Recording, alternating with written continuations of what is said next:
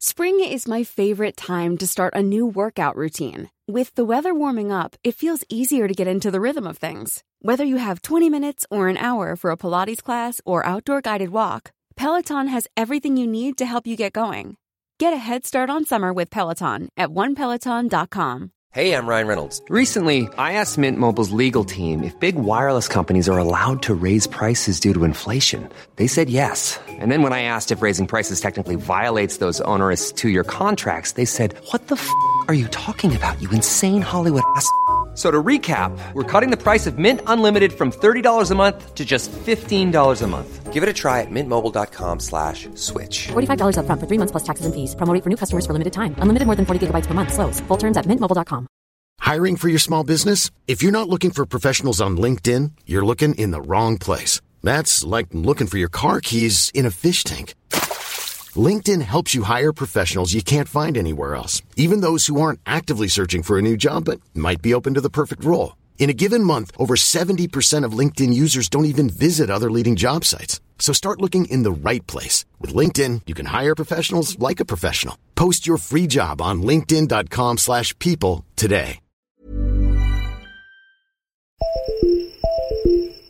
سیمیاروم اسپانسر این قسمت از رادیو مرزه. وبسایتی که خدمات روانشناسی ارائه میده و میشه به صورت تماس تصویری و آنلاین بدون اینکه لازم باشه واسه نوبت انتظار بکشید از خدماتش استفاده کنید.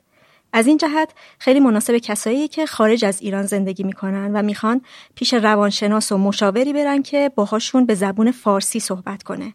تیم پشتیبانی یه مصاحبه اولیه رایگان می‌کنه که بفهم مسئله چیه تا مناسب ترین روانشناس و مشاور رو معرفی کنه. مشاوره در حوزه های مختلف انجام میشه. خانواده، زوج درمانی، مسائل پیش از ازدواج یا پس از طلاق، مشکلات جنسی، اعتیاد، افسردگی، استراب، تربیت کودکان و نوجوانان و همینطور مهارت های فردی. اینطور که خودشون میگن تا حالا بیشتر از پنج هزار نفر در سیمیاروم از متخصصان با تجربهشون مشاوره گرفتن. امکان پرداخت با هر کارت اعتباری امکان پذیره و اگه بیمه شما خدمات سلامت روان رو پوشش میده می‌تونید از سیمیاروم نامه بگیرید و برای دریافت هزینه ها به بیمه ارائه کنید. آدرس وبسایت این مجموعه سمیاروم به همراه آدرس صفحه اینستاگرامشون تو توضیحات این قسمت در دسترسه. پزشکش یه مردی بود شروع کرد معاینه کردن باید خیلی خونسرد برای شوف این که مرده. بعد اصلا ما همینجوری یهو حالا ما اون موقع واقعا هنوز امید داشتیم که هیچ اتفاق نیفتاده باشه. این که خیلی وقت مرده. یه نگاهی هست کلا که انگار که مثلا تو چون تو موقعیت هستی کلا مقصر بودی. مثلا این نگاه هستش که تو مقصری و چون مردی مقصری. یعنی اصلا این حتی وارد موقعیت پنجا پنجا هم نمیشه. ما با هم دیگه تصمیم گرفتیم یه کاری کنیم که اتفاقا کار نه جرم بود نه هیچی انگار مثلا رفتیم خوش گذرانی اصلا اینجوری بگم. بعد یهویی پلیس اومد گرفت ما رو و با اینکه جفتمون داخلی بودیم تو موضوع منو بردن زندان.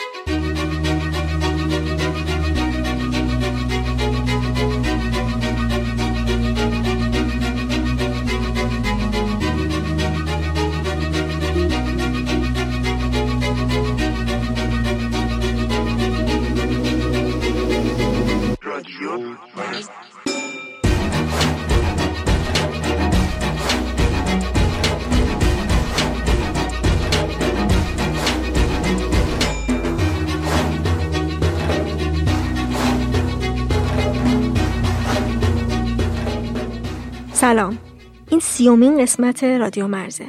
من مرزیه هستم و تو این پادکست میرم سراغ موضوعاتی که باعث میشن آدم ها از هم فاصله بگیرن.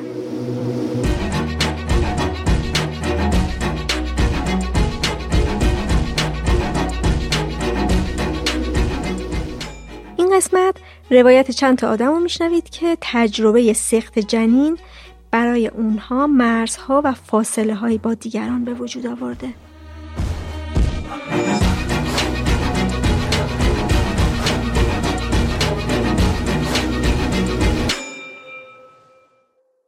سخت جنین اتفاقی که زنای زیادی تجربهش می‌کنن اما کمتر ازش حرفی زده میشه.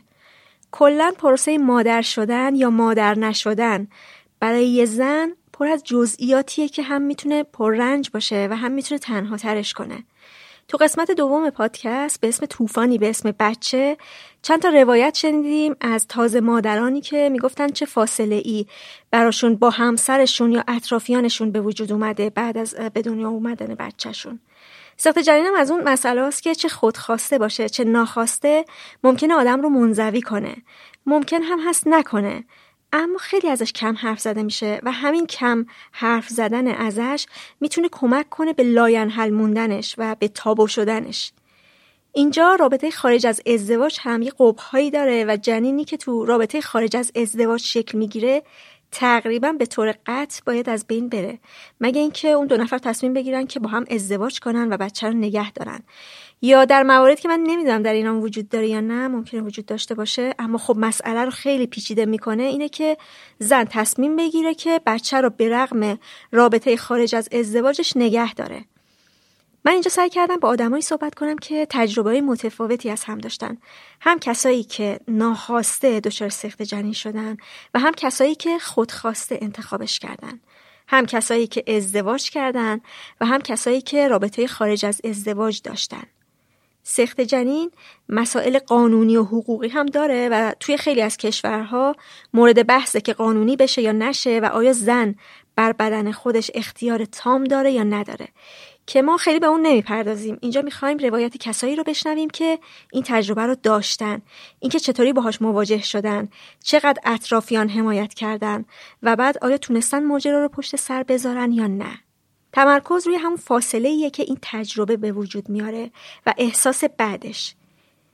اینجا تجربه محدود چند تا آدم رو میشنوید که قابل تعمین به بقیه نیست و نباید این صحبت ها معیار قرار بگیره برای برخورد ما با دیگران.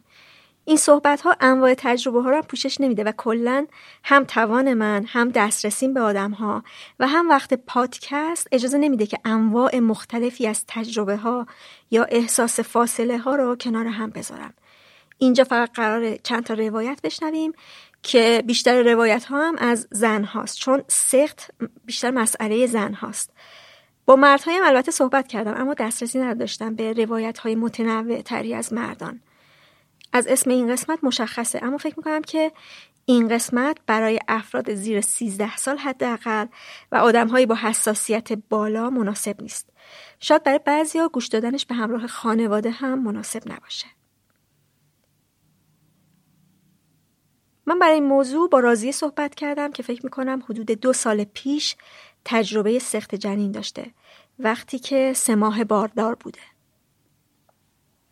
من موقعی که پسرم حدودا یه سال و نیمش بود تصمیم گرفتم خب پسر یعنی بچه دارشم دوباره و برای اینکه مثلا برای پسرم بهتره که یه همبازی داشته باشه و خب آدمی هم که اهل حساب و کتاب بشینم همه چی بر آینده برنامه ریزی کنم و می‌خواستم که یه جوری بشه که تفاوت سنیشون خیلی اوکی باشه حالا از لحاظ روانشناسی. بر همین دیگه وقتی که اقدام کردیم با برنامه ریزی و همه چی هم روی اصول پیش رفت و اینا خیلی خوشحال بودم که مثلا خیلی زودم باردار شدم و تا اینکه برای قربالگری اول که رفتم برای سونوگرافی یعنی اولین سونوگرافی حساب می‌شد به من یعنی اون سونوگرافیست گفت که فکر می‌کنم که بچه دو هفته است که از بین رفته و اصلا ضربان نداره. من اون لحظه فقط فکر می‌کردم که انگار دنیا وایساده و یکی داره یه حرفی می‌زنه که اصلا واقعیت نداره و من فقط باید مثلا بلنشم بگم چرا داری علکی حرف می‌زنی؟ و نمی‌تونستم هیچ کاری بکنم. تمام بدنم لمس شده بود. و نفسم که بالا اومد با گریه بلند شدم و اومدم بیرون و باورم نمی‌شد که به همین راحتی چیزی که فکر می‌کردم خیلی اوکی داره پیش میره. یعنی من تا همون دیشبش شبا برای بچه سه ماهه داخل شکمم قصه میخوندم و باش حرف می‌زدم و براش وقت میذاشتم و برای آیندهش برنامه ریزی می‌کردم و یهو دیدم که دیگه نیست. و با گریه اومدم بیرون و موقعم 26 سالم 25 سالم بود. اومدم بیرون و همسرم خیلی شانسی که از دوستان اونجا منو دید و رفت همسرم رو صدا زد و اونا اومد و, اومد و منو برد خونه. ولی شاید ترین لحظه که من هیچ وقت یادم نمیره رسیدن من به خونه است. که من نشسته بودم کف زمین و فقط گریه می‌کردم. بدونی که هیچی بگم هیچی بگم. و فکر می‌کنم هر مادری حق سوگواری برای بچه‌ای که هنوز به دنیا نیومده و از دست داده رو داشته باشه.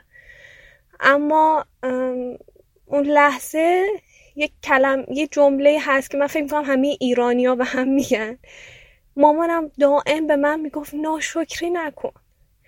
من اصلا ناشکری نمی کردم من فقط داشتم برای بچم سوگواری می کردم داشتم گریه می کردم من ناشکری نمی کردم و از اون غمگین تر اینکه همسرم که اتفاقا شاید جز مردای خیلی احساساتی با درک با فهم باشه به من گفت که نگران چی هستی؟ این یه تولید مثل بود دیگه.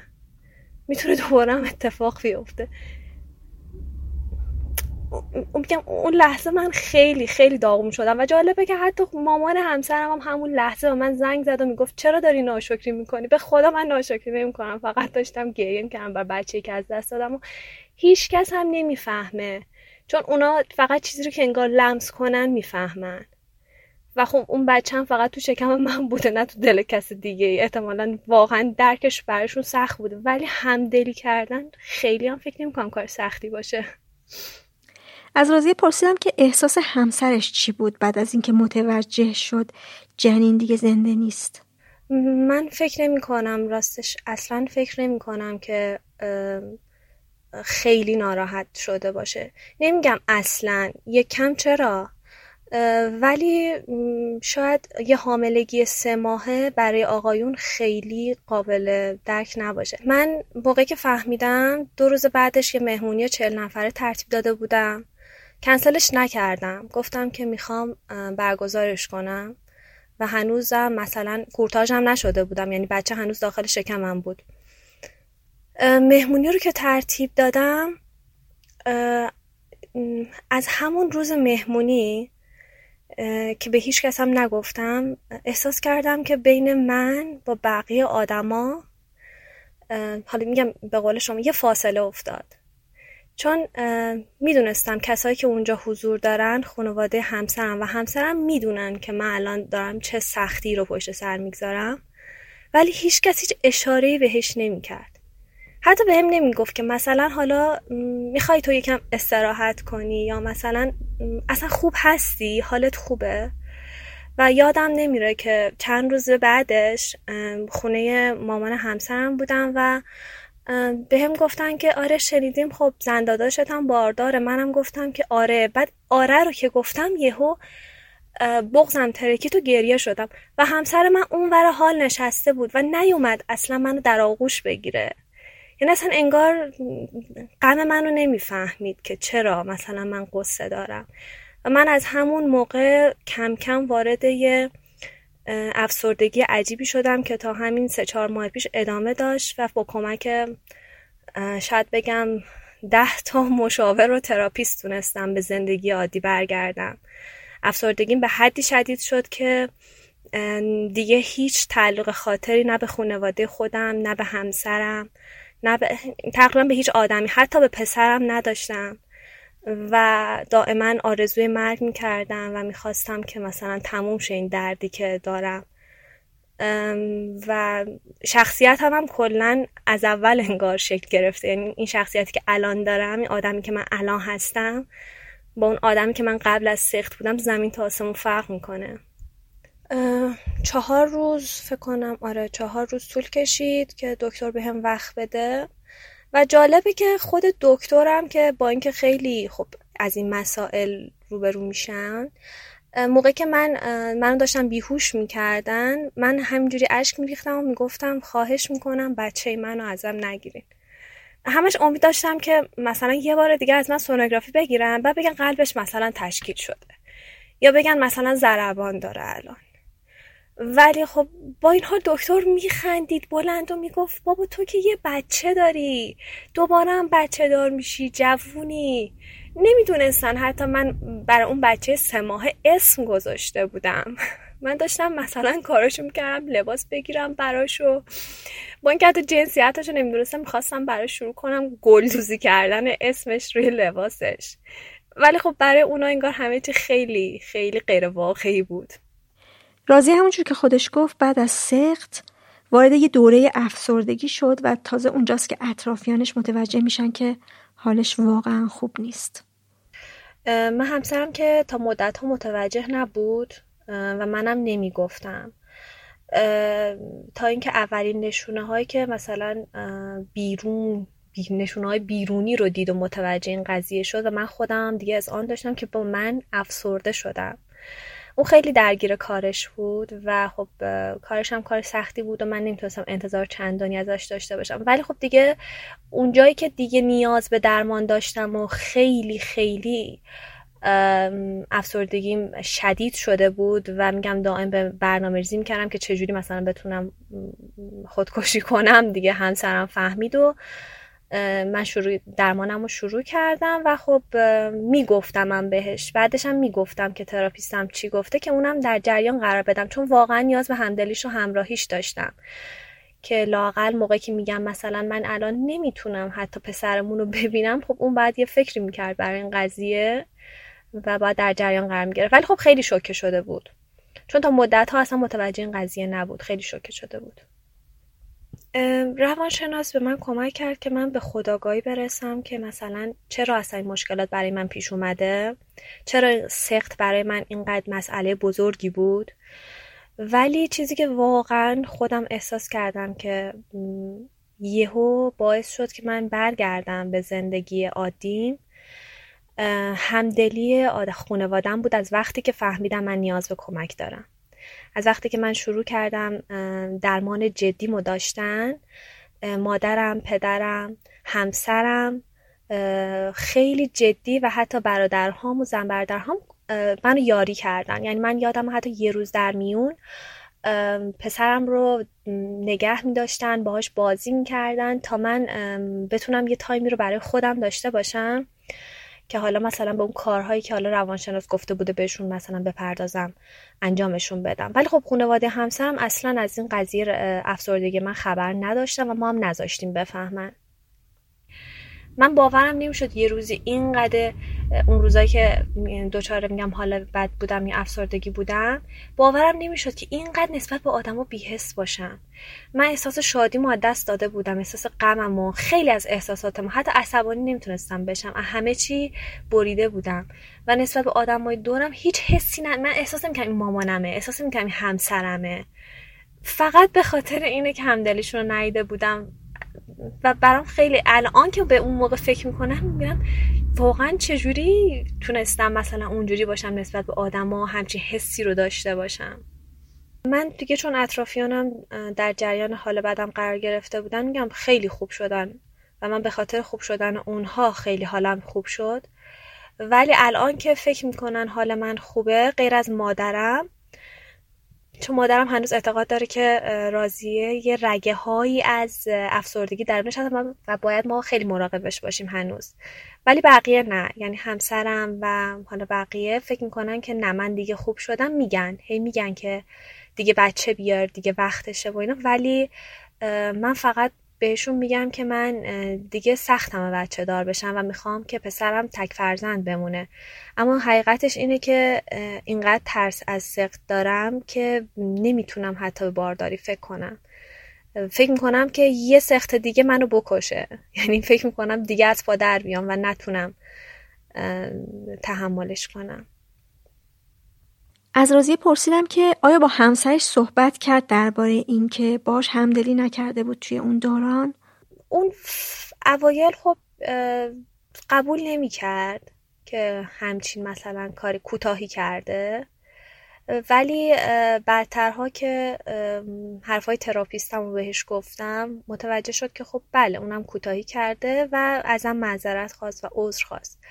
و عذرخواهیش به دلم نشست. یعنی شاید واقعا یه عذرخواهی بتونه دوباره مهر یه آدم رو به دل آدم بندازه.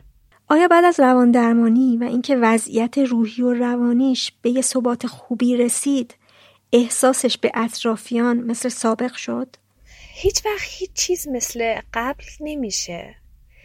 هیچ وقت. ولی می‌تونه بهتر بشن به نسبت چیز بدی که بوده. می‌تونه بهتر باشه. ولی من دیگه اون فاصله که بین خودم و بقیه آدم احساس می‌کنم فکر کنم تا عوض و در داشته باشم.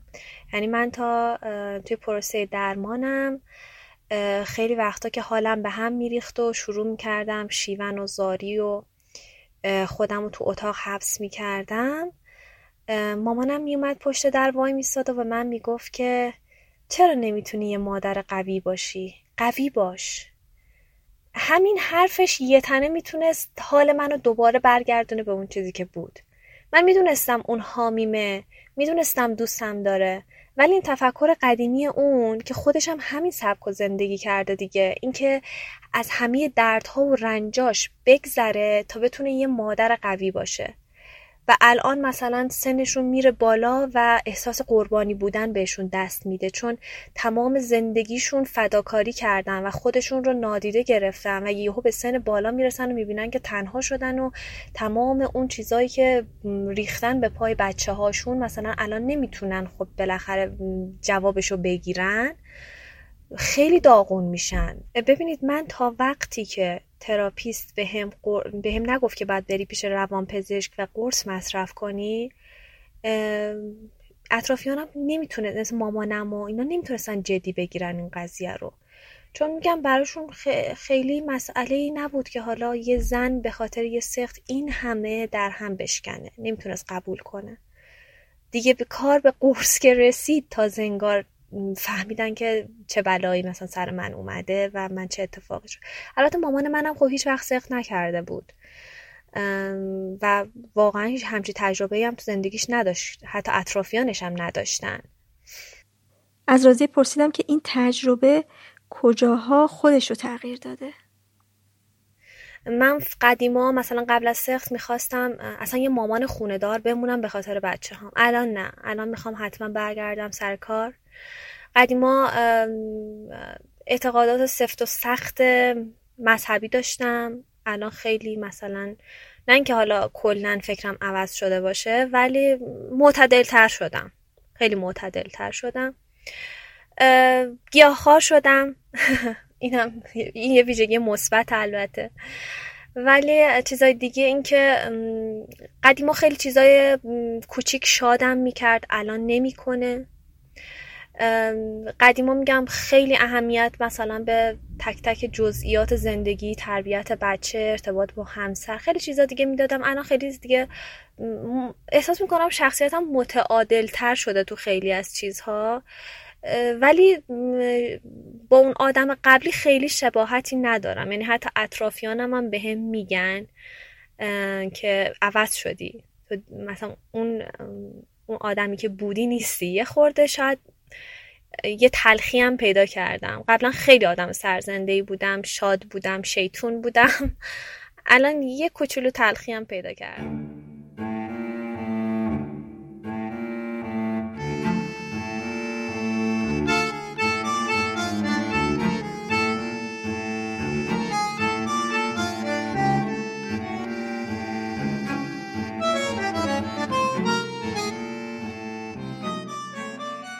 بهناز حدود سه سال پیش بعد از یک بارداری ناخواسته تصمیم گرفت که سخت جنین کنه. موضوع اینه که ما می‌دونستیم که نمی‌خوایم. یعنی طبیعتا ما قراری برای بچه داشتن نشیم از قبل ما از چند سال قبل تصمیم گرفته بودیم که قرار نیست بچه داشته باشیم. و اگه بخوایم یه روز بچه داشته باشیم حتما به سرپرسی می‌گیریم. یعنی خیلی راجبش حرف زده بودیم. حتی قبل سالها قبل ازدواج وقتی که با هم دوست بودیم. بنابراین می‌دونستیم که ما نمی‌خوایم. بعد شرایط سختی هم بودیم اون موقع برعکس. یعنی تو بدترین موقعی که می‌شد اتفاق بیفته این موضوع اتفاق افتاد برای ما. اینجوری بودم که خیلی هول شده بودم که خب نمی‌خوایم. حالا باید چیکار کنیم؟ الان اینا اصلا این فکر نمی کردم که من باید تصمیم بگیرم حالا می‌خوام یا نمی‌خوام. برام خیلی مشخص بودش. تا اینکه من رفتم پیش پزشک زنانم یه آقای پیری بودش و اینا و خیلی آدم خوبی هم بودش و از قبلم می‌دونست من بچه نمی‌خوام. بعد رفتم و اینا گفتم آقای تو اینجوری شده؟ و من نمی‌خوام و من مشکل فیبروم هم داشتم. مطرح کردم. اون موقع مشکلم هم شدید بودش. که چی قراره بشه؟ چه جوریه اینا؟ گفتش که خب اصلا تصمیم چیه؟ گفتم که خب من نمی‌خوام. خیلی محکم گفتم. گفتش که خب اینو که همه میگن. راجش فکر کردی؟ گفتم که آره دیگه من از قبلم نمی‌خواستم. گفت باش پس میگی نمی‌خوای دیگه. ولی برو یه مثلا 24 ساعتی فکر کن. ببین قرار نیست بعدا عذاب وجدان بگیری بعدا پشیمون شینی. اون موقع که قطعا با اطمینان گفتم نه ولی واقعا رفتم فکر کردم بعدش. مثلا تا چون من قرار شد که برم پیش یه داروی دیگه مصرف می‌کردم داروی پوست مصرف می‌کردم من راکوتان که ممکنه رو جنین تاثیر بذاره. بعد از همین طریق در واقع پزشک زنانم گفتش که برو از پزشک پوست دکتر پوست نامه بگیر که داری اینا میگه. در واقع کمکم کرد. یه راه حل پیش پام گذاشتش که بتونیم قانونی این کار کنیم. اگه اون کمک نمی‌کرد راه نمی‌شد رفتش. طی این مراحل که حالا من میرم پیش اون دکتر دوباره بیام دکتر زنان منو بفرسته پیش کارشناس پزشکی قانونی که باز اونم یه پولی گرفت تاییدیه داد. یعنی می‌خوام بگم که واقعا شانس آوردم این همکاری بام شد. اگر نه به این راحتی خب قانونی نمیشه یعنی بری بیمارستان رو سخت کنی.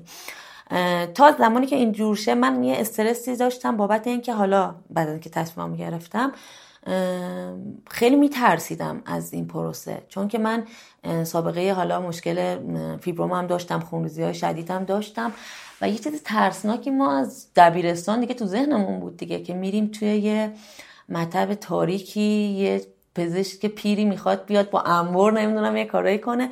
و من خیلی میترسیدم. نگران سلامتیم بودم. همسرم هم همینطور. یعنی به من میگفتش که اگه قراره که به سلامتی لطمه بزنه نباید این کار بکنیم. و اول باید اینو مطمئن شیم. جدای از اون حالا جدای بحث سلامتی به من یعنی همه چیز سپورت به من گفتش که درسته که تصمیم جفتمون اینه که نمی‌خواستیم اما الان بدن تو تو باید تصمیم بگیری که می‌خوای یا نمی‌خوای.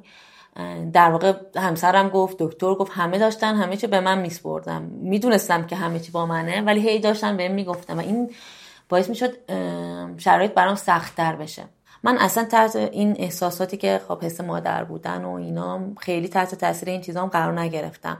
این دو هفته که من مطلع شدم و مثلا کلا 6 هفته باردار بودم خیلی نظر جسمی هم اذیت بودم. یعنی برام همیشه عجیبه که چجوری زنای باردار تحمل می‌کنن. این قضیه رو به هم هم گفتم اینو چون که کمر درد شدید داشتم. من مثلا باید تو پشت ماشین میخوابیدم. بین مثلا بیرون تا خونه که می‌رفتم و میومدم حالت هوا داشتم و از نظر هورمونی کاملا به هم ریخته بودم. یعنی مثل زمانی که می‌خوام پریود بشم و از نظر روحی به هم میریزم افسرده میشم عصبی میشم می‌تونم بگم 20 برابر شدیدتر.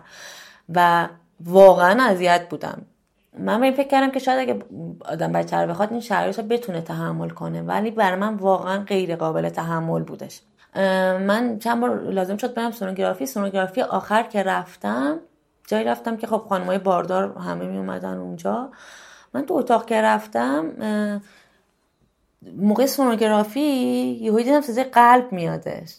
اولش اصلا متوجه نبودم بعد دیدم که صدای قلب بچه است.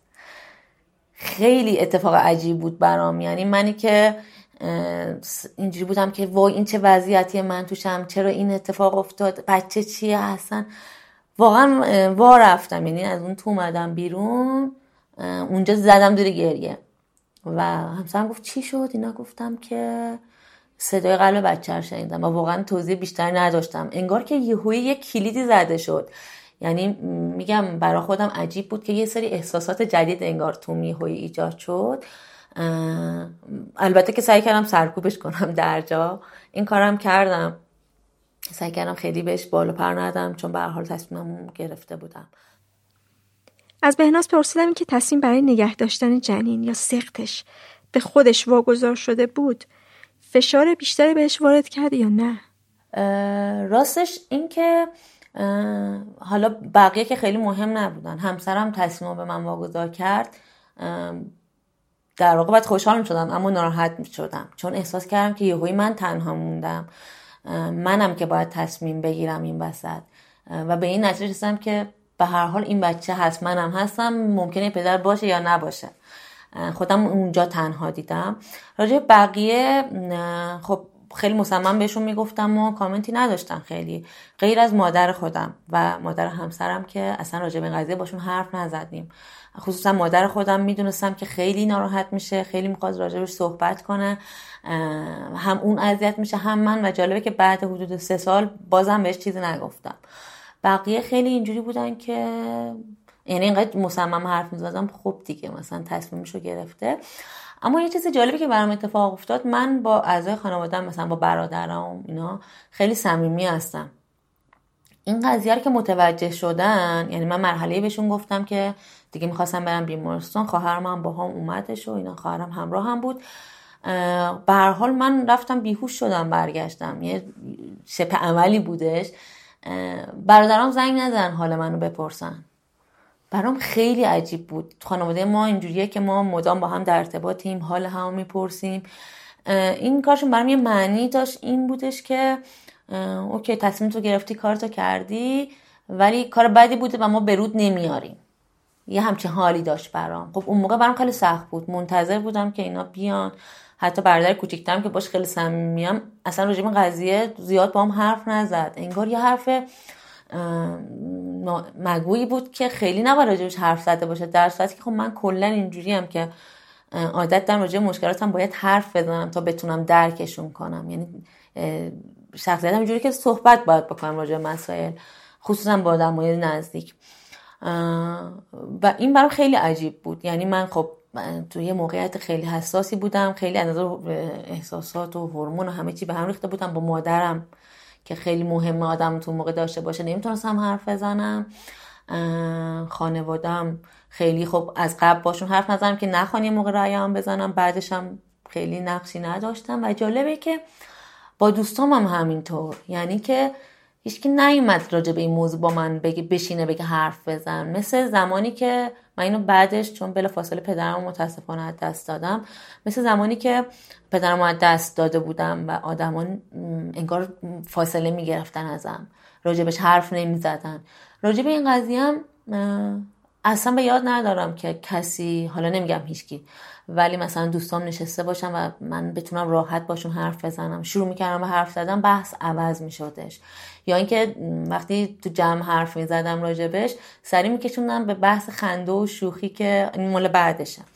که آره دیگه بچت اینا یه حال مثلا شوخی مسخره این وسط پیش میومدش که این به من اجازه داده نمی‌شد هیچ موقع راجش بشینم حرف بزنم یا مثلا ابراز ناراحتی کنم. هر موقع می‌گفتم به مسخره برگزار میشدش. البته که با همسرم حرف می‌زدم راجع به موضوع اما توی اون دو هفته بعدش رو نمیگم. توی اون دو هفته من فاصله زیادی با همسرم هم داشتم. به خاطر اینکه خیلی شرط ویژه‌ای بود برام. خیلی همدل بود خیلی همراهیم کرد. از لحظه اول همه جوره ساپورت هم کرد. اما با این حال من خودم رو تنها می‌دیدم. مثل این بودش که اگه بخوام مثال بزنم مثل اینکه ما با هم دیگه تصمیم گرفتیم یه کاری کنیم که اتفاقا کار نه جرم بود نه هیچی انگار مثلا رفتون می خوش گذرانی اصلا اینجوری بگم. بعد یهویی پلیس اومد گرفت ما رو و با اینکه جفتمون داخل بودیم تو موضوع منو بردن زندان. یعنی می‌دونستم که اونم ناراحته اونم درگیر اون موضوعه و داره سعی می‌کنه من از اون زندان خارج کنه. ولی کسی که داره رنج زندان رو تحمل می‌کنه منم تنها موندم. واقعا برای همچین حالتی بودش. و این خودش باعث می‌شد که باعث می‌شد که عصبانی باشم از دستش. و این عصبانیت خب بیشتر منو تنها میکردش. یعنی من یادمه که اون روزا همش داشتم بهش می‌گفتم چرا؟ چرا من باید تنها تحمل کنم؟ خب منطقش اینه هممون می‌دونیم که خانوم ها که باردار میشن بچه بدن اونا. و من همشون رو داشتم مقصر می‌دونستم که چرا یه چیز مشترک حالا من فقط تنها باید درگیرش باشم. چرا فقط بدن من باید باشه؟ می‌دونستم غیر منطقی حرفم ولی خب به خاطر حالا تغییراتی که داشتم خیلی اون موقع منطق برام چیز نبود و خب واقعا می‌دیدم که دارم اذیتش می‌کنم. اما خشمه انقدر زیاد بودش که نمی‌تونستم کنترلش کنم. نمی‌تونستم مقصر ندونمش و بهونه نگیرم که چرا من تنهام الان تو این قضیه. بهناز میگه که حس فقدان نه بلا فاصله که چند وقت بعد اومده سراغش. من رفتم اتاق عمل وقتی اومدم بیرون هیچ چیز جسمی نداشتم چون کاملا کنترل شده بچه کامل تخلیه شده بود. از بیهوشی که بیدار شدم انگار یه باری از رو دوش من برداشتم. من قشنگ انگار دنیا روشن شد حالم خوب شد. یعنی من که این دو, دو هفته با, با سختی تموم گذرونده بودم یهویی انگار مثلا یه اتفاق یه گشایشی برام ایجاد شد و من واقعا ته مثلا یه هفته ده روز اول خوشحال بودم. با دومم گرزونش موندم که راحت شدم. یعنی چون معمولا میگن که بعدش آدما ناراحتن که این اتفاق افتاده. من واقعا اینجوری نبودم. خیلی خوشحال بودم خیلی حس خوبی داشتم. اما با گذر زمان کم کم متوجه شدم که انگار یه چیزی تو من تغییر کرده. هنوزم نمی‌دونم اون چیه. احساس می‌کردم دیگه من اون دختر قبلی نیستم. نمی‌دونم چجوری بگم ولی یه چیزی عوض شده بود توی من و این حس با هم موند. من بلا فاصله حدود دو هفته بعد این قضیه پدرم از دست دادم. فرصتی برای ناراحتی راجع به این قضیه نداشتم. یعنی بعد بعدش که گذشت میگم که خیلی هم راجبش صحبت نشد شاید اصلا خیلی هم فرصتش پیش نیومد. یعنی این موضوع مهمتری ایجاد شده بود و من مثلا بعد سه چهار ماه تازه شروع کردم راجع به این قضیه حرف می‌زنم که دیگه بقیه دوست نداشتن انگار ادامه بدن. اما مثلا من یادم که حدود هشت ماه شاید هم خور بیشتر گذشته بود و مثلا یه روز پاییزی بود. ما همون موقع که رفتم سونوگرافی تاریخ تولد بچه رو نوشته بودن و من یادم مثلا اون موقع با همسر می‌گفتیم نگاه کن مثلا بچه مهری میشه مثلا یه حالت این که مثلا می‌خواستیم به خنده بگذرونیم اون موقع راجبش حرف می‌زدیم. یادم مثلا اوایل آبان بود. من خیلی عجیب یعنی نشسته بودم تو خونه یهو یادم افتاد که ای الان آبانه و اگه این بچه به دنیا آمده بود مثلا الان یه ماهش بود.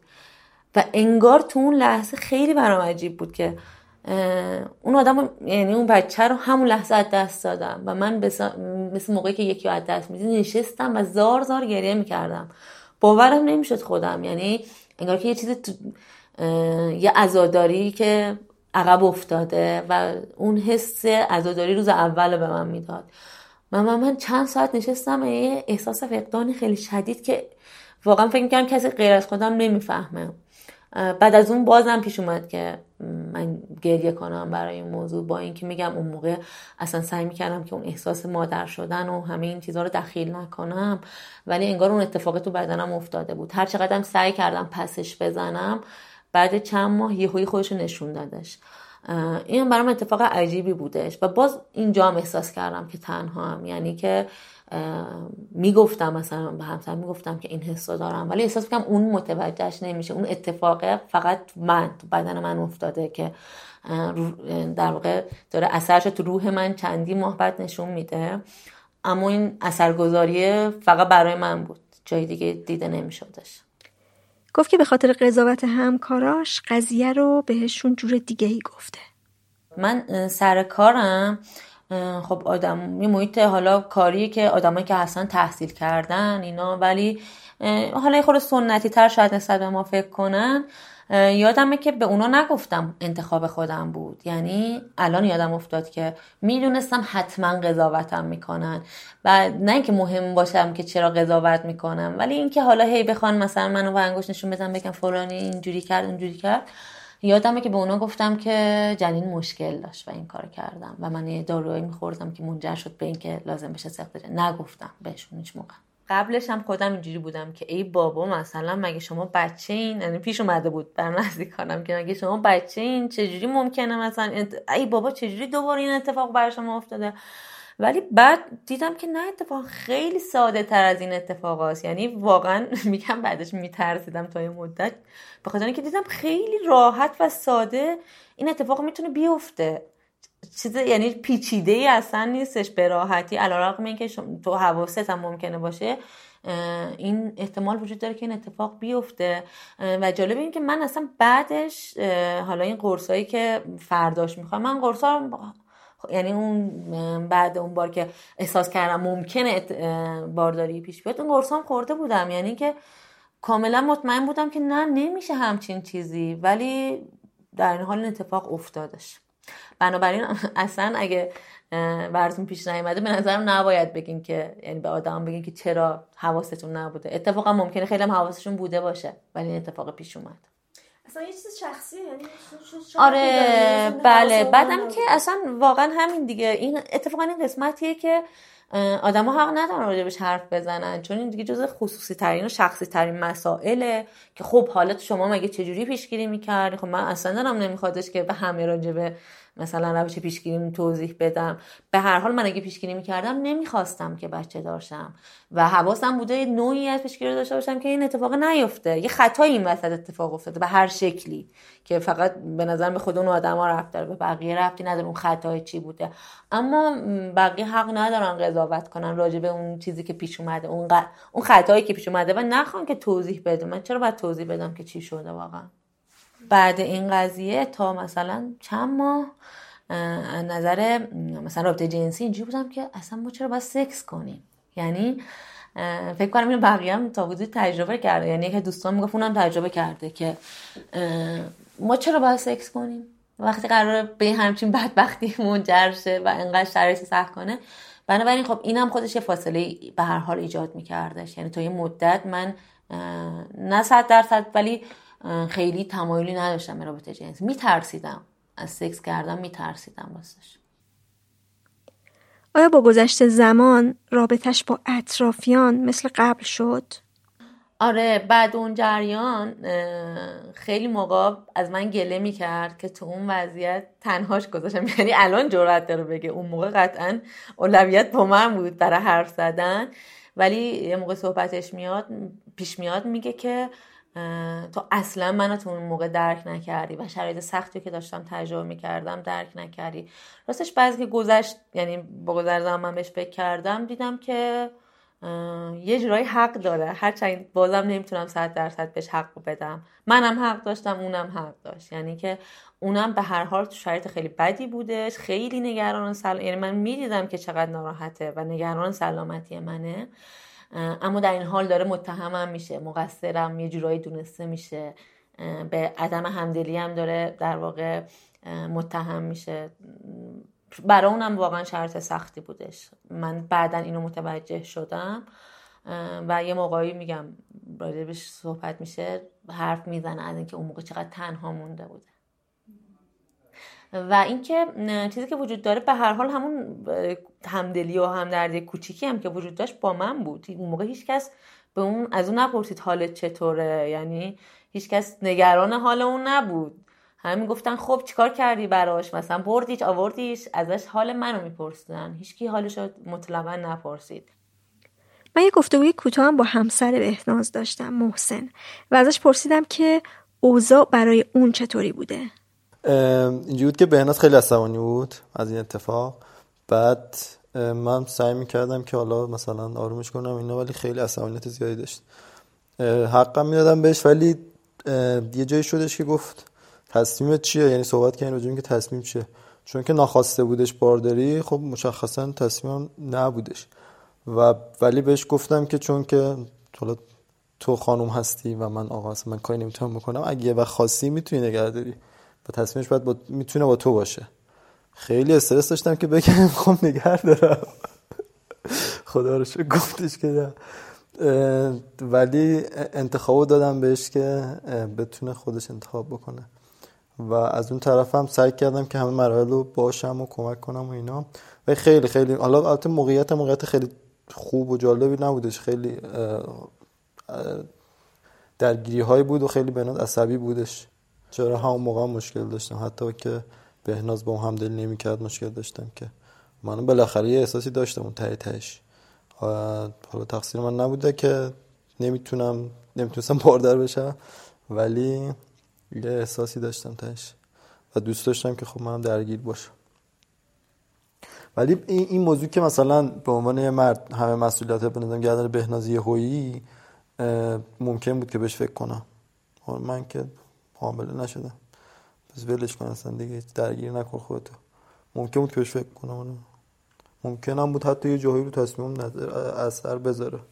خداگاه یا خداگاه حالا یعنی وقتی که پیش می یعنی جلوی رود هستش این امکان که چنین استفاده هم مرد بودنت بکنی خیلی دم دستته ممکنه خیلی راحت ازش استفاده بکنی.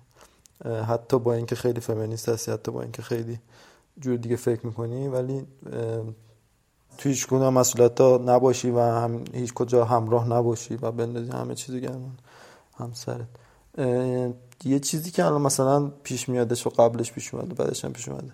مثلا بعد از رابطه پرخطر مصرف قرص الدی خیلی چیز روتینیه و خیلی همیشه بحث بوده که تو برو بخر تو چرا نمیری بخری من چرا نمیری چون که میگم خیلی دم دسته که خب بهناز باید اینو بخوره همسرم باید این قرص رو بخور مصرف بکنه من از شونه خالی می‌کنم دیگه خیلی راحت. چون که دم دست نمه یعنی می‌دونم که خیلی راحت می‌تونم اینجوری شونه خالی کنم از زیر بارش. به خاطر همین مثلا پیش میادش که نپذیرم که من باید مثلا انجام بدم این کار رو.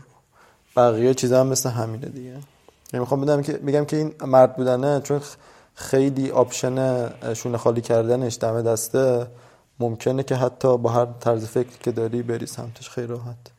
و نمیشه خیلی راحت قضاوت کرد اون طرف رو. باید در context ش ببینی که در چه شرایطی بوده چه حالی بوده چه وقتی بوده اینا. از محسن پرسیدم که آیا احساسات اون هم درگیر شده؟ یه بار توی این مراحل یه بخشی بودش یعنی یه روزی بود که بعد می‌رفتیم سونوگرافی آخر رو انجام می‌دادیم که بعدش فرداش دیگه عمل بودش. اونجا همسرم به من گفتش که دوست داری بیایی ببینی و مثل که اون موقع قلبش هم شنیده میشدش. و من خیلی فکر کردم و تصمیم گرفتم که نه نمی‌خوام که اتفاق بیفته. نمی‌دونم حسش چه جوریه و چه جوری می‌تونم بگمش. و خیلی بعدم فکر کردم اون لحظه که خود خب چرا نرفتی من ندیدی من نشنیدی. و این اتفاق فقط برای همسرت افتاد. اگه که همه چی مشترک بوده تو هم باید حتما این احساس رو درک می‌کردی و میشنویدی و می‌دیدی. ولی تصمیم اون موقع این بودش و بعدا پشیمونم نشدم البته. شایدم نمی‌دونم الان از وجدان دارم یا نه هم حتی نمی‌دونم. ولی اتفاقی بود که افتاد و یه ذره بهش فکر کردم بعد احساس نکردم که بهناز از اینکه من نمیرم پیشش اون موقع ناراحت بشه. اگه فکر می‌کردم که ناراحت میشه حتما می‌رفتم. ولی احساس نکردم که ناراحت میشه. آره دیگه ممکن بود که این اتفاق بیفته و خیلی نزدیکتر بشیم به هم دیگه. ولی اون موقع من شاید خودخواهی کردم و نخواستم که ببینم بشنوم صدای بچه رو. الان مشکل ندارم با اینکه نرفتم ها یعنی از دست خودم عصبانی اینا نیستم. ولی تصمیم بود که اون موقع گرفتم. یعنی می‌تونستم که برم ببینم و خیلی درگیر بشم احتمالا درگیری بیشتری پیدا کنم با قضیه. ولی تصمیم گرفتم که درگیر نکنم خودم.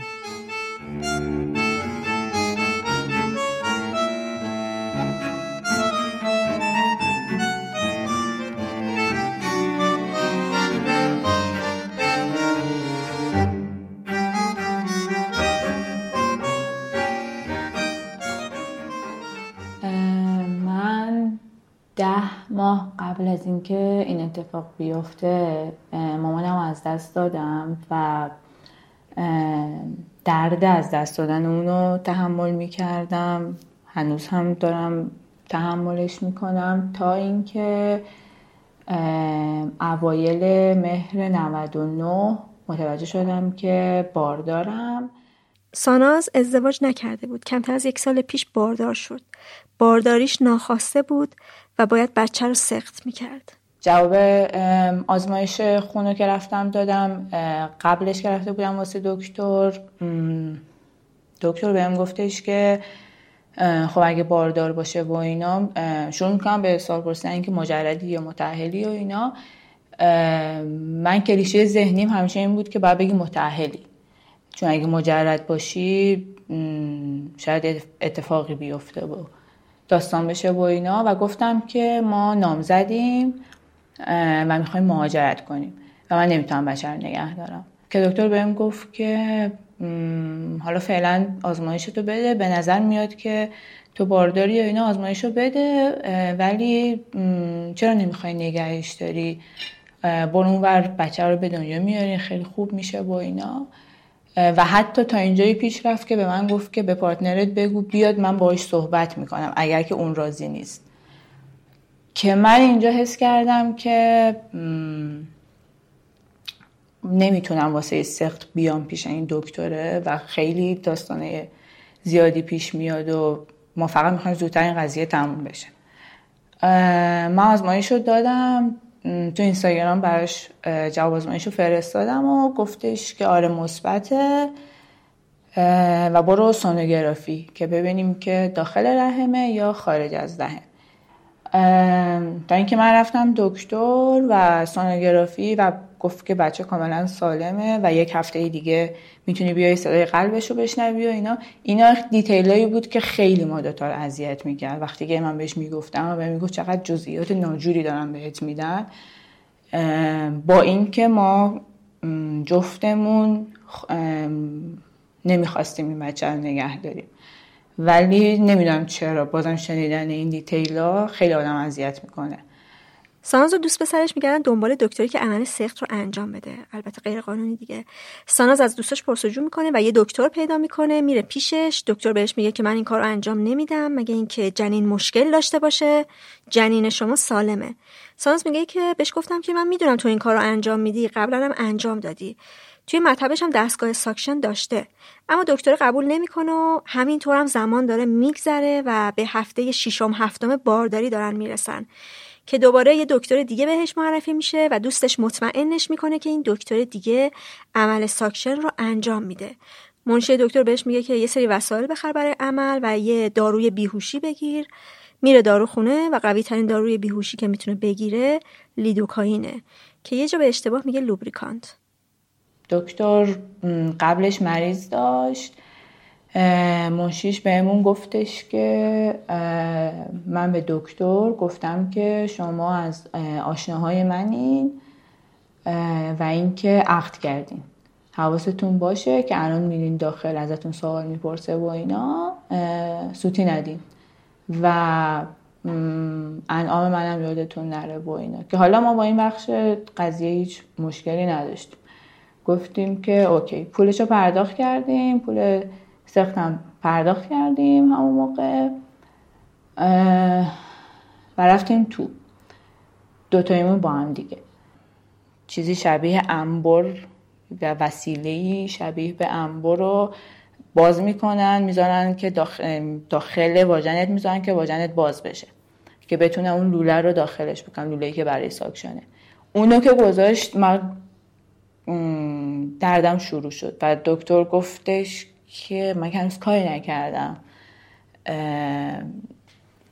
چرا انقدر رفلکس نشون میدی؟ من فقط انبر رو گذاشتم. هنوز هیچی رو روشن نکردم با اینا. تازه می‌خوام که اول شستشو بدم. تازه می‌خوام نگاه کنم و اینا که منشی دکتر کاملا حس کرد که من خیلی ترسیدم. و رفت اون بر و به پارتنرم نمی‌دونم صحبت کرد باهاش و اینا دکتره بهش گفتش که برو بیرون بشین تلویزیون نگاه کن ده دقیقه دیگه کارش تمومه بیا تو. و خب نرفت. نشسته بود یعنی بلند شد و نمی‌دونست چی کار کنه. می‌خواست که مثلا پیش من باشه با اینا و منشیه گفت که بذار بیاد بالا سرش. که دکتر گفت OK. اومد بالا سر من. partner م خیلی بهم کمک کرد. یعنی وقتی که اومد من حس کردم که OK الان یه ذره اوضاع بهتره آرومتر شد. باش ساناز بالا سرته و باید یه ذره خودتو کنترل کنی.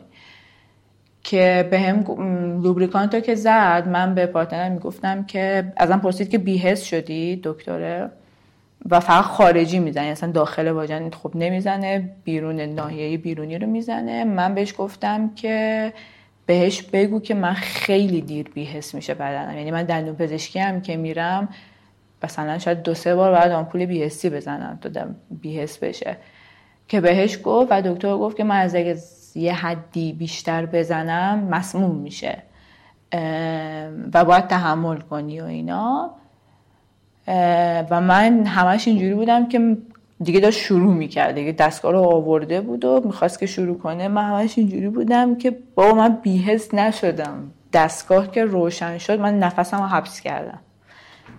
و کاملا احساس می‌کردم که کنده شدنش رو واقعا احساس می‌کردم مرزیه یعنی هیچ کلمه ای نمی‌تونم براش پیدا کنم که بگم چه حسیه. ولی کامل حس می‌کردم که یه چیزی داره از من کنده میشه و تیکه تیکه داره میاد بیرون و انقدر درد داشت. من ناخداگاه نفسم رو حبس کرده بودم. جنین وارد هفته هایی شده بوده که نمی شده با قرص سقط بشه. باید suction یا کورتاژ انجام می شده عملی که اگه قانونی انجام بشه با بیهوشی همراهه. و یه سری از پزشکا هم گرچه غیر قانونی ولی با بیهوشی این عمل رو انجام میدن. اما ساناز در نهایت این رو بدون بیهوشی انجام داده و گفت که حالش خیلی بد شده فشارش خیلی پایین اومده و دکتر بعد از انجام عمل بهش مسکنهای قوی زده و چند ساعت اونجا مونده تا شرایطش ثابت بشه و مطمئن بشن که خطری وجود نداره و بعدش میرن خونه. اون مرزه حس می‌کنم که از همون شب شروع شد. واسه اینکه من هیچ حرفی نمی‌زدم. اونم هیچ حرفی نمی‌زد. من درد نداشتم. درد جسمی نداشتم. اینقدر دوز مسکنم بالا بود که درد جسمی نداشتم. فقط کنار هم درست کشیده بودیم. و خیلی هر دوتامون خسته بودیم. خیلی اون دو روز بود که نخوابیده بود. به خاطر کارش و من که وضعیت خوبی نداشتم یادم غذا خوردیم و بدون اینکه مثلا حرفی بزنیم و اینا خوابیدیم. اون شب گذشت و من تا صبحش هیچ دردی نداشتم خیلی راحت خوابیدم. فرداش پارتنر من خوب رفت سر کار. بعد من تو خونه تنها بودم و مدام به, تص... به دردی که کشیده بودم و به تصویری که تو ذهنم شکل گرفته بود فکر می‌کردم از همون روز اول. نباید این کار رو می‌کردم ولی توی شرایطی یعنی شرایط جسمیم شرایط کاملا استیبلی نبود. نه اگه واسه واسه هموم رفتن یا هر چیزی نیاز داشتم که یکی کنارم باشه. ولی خب من تو خونه تنها بودم و رفتم هموم به سختی و توی همون شروع کردم به گریه کردن. نه به خاطر بچه چون که من هیچ از وجدانی از این کار نداشتم. من اگر که حق انتخاب دیگه ای هم داشتم باز هم بچه نگه نمی داشتم چون نه من علاقه ای دارم و نه پارتنرم علاقه ای داره به بچه.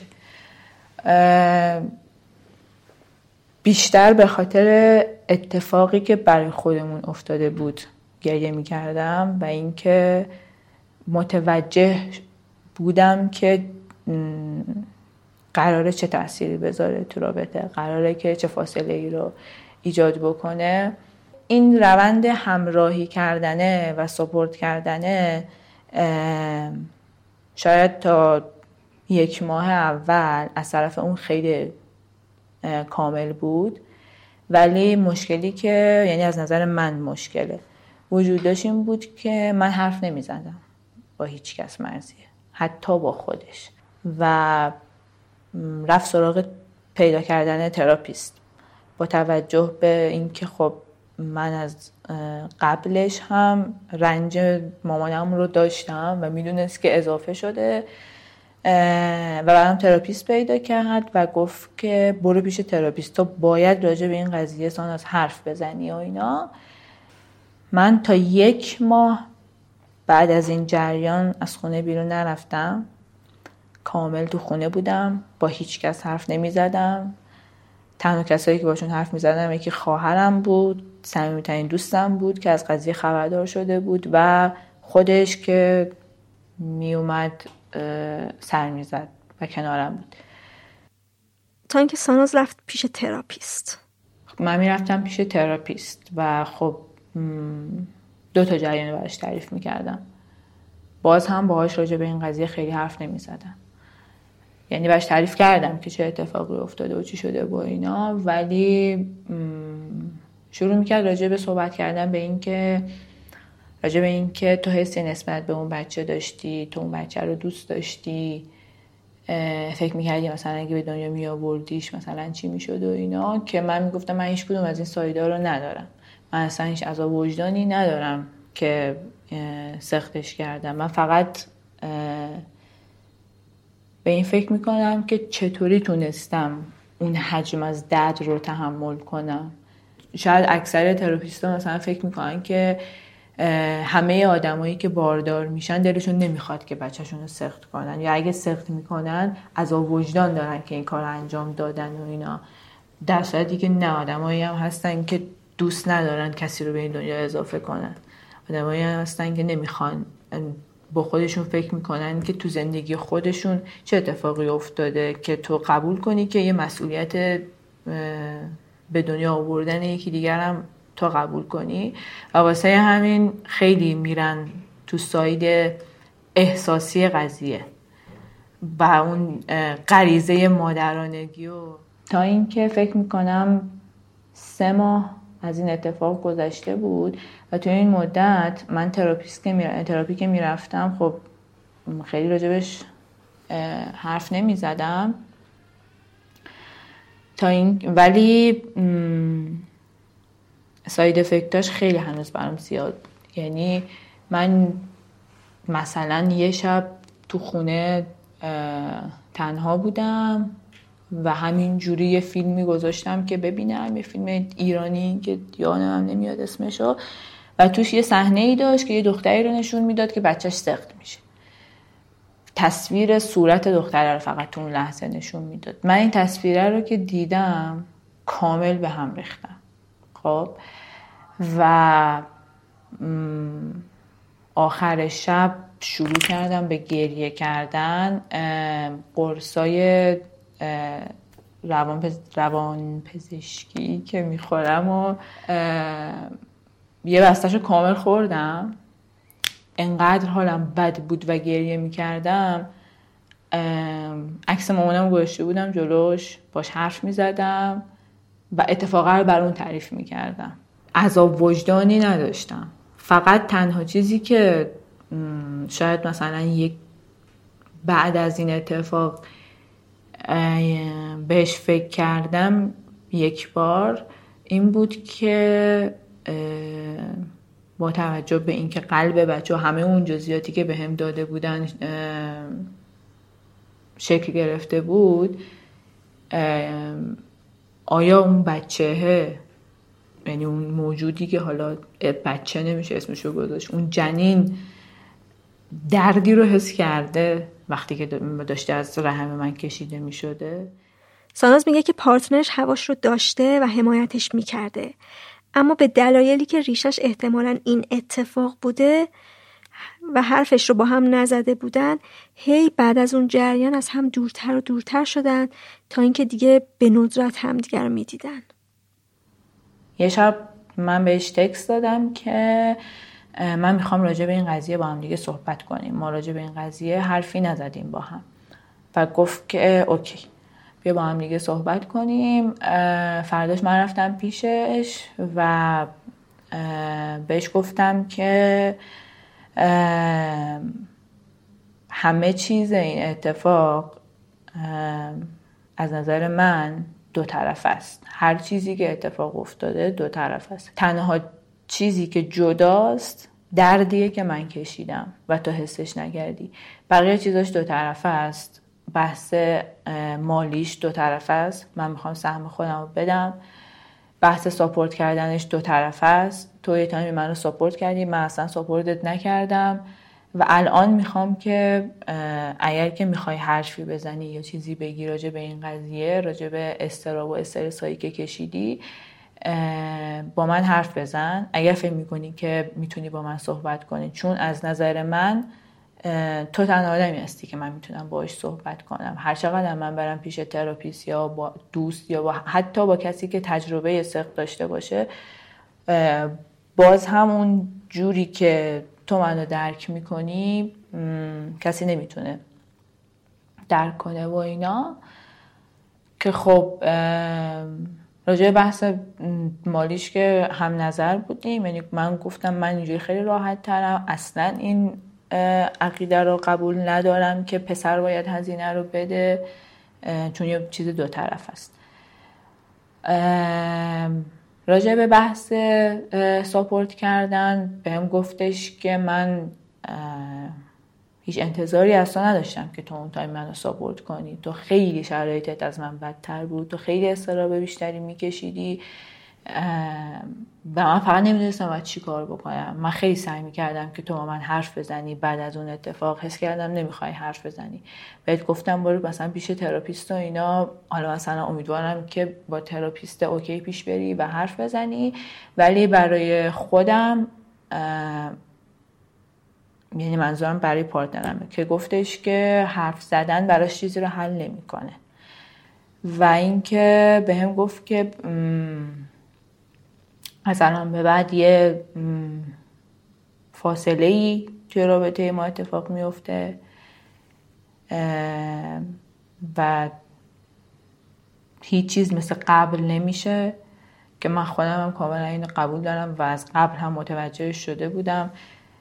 و اینکه اولین تصویری که از همدیگه داشته باشیم هر وقت همدیگه رو هر جا ببینیم یا کنار هم باشیم این اتفاق است. که واقعا هم همینجور هست. ما بعدش حداقل من هر وقت تو هر جمع دیگه دیدمش اولین تصویر برام اون اتفاق بود ساناز میگه که بعد از گذشت چند ماه ماجرا هنوز براش زنده است. خیلی برام عجیبه که مثلا من خانم باردار می‌بینم ناراحت میشم. صحنه سخت ببینم ناراحت میشم. یا اگه بشنوم که یه نفری می‌خواد مثلا بره سخت کنه و اینا ناراحت میشم. و اینکه من فکر می‌کردم که از دست مامانم کاور می‌کنه این قضیه رو برام بعد از اینکه تموم بشه که نگرد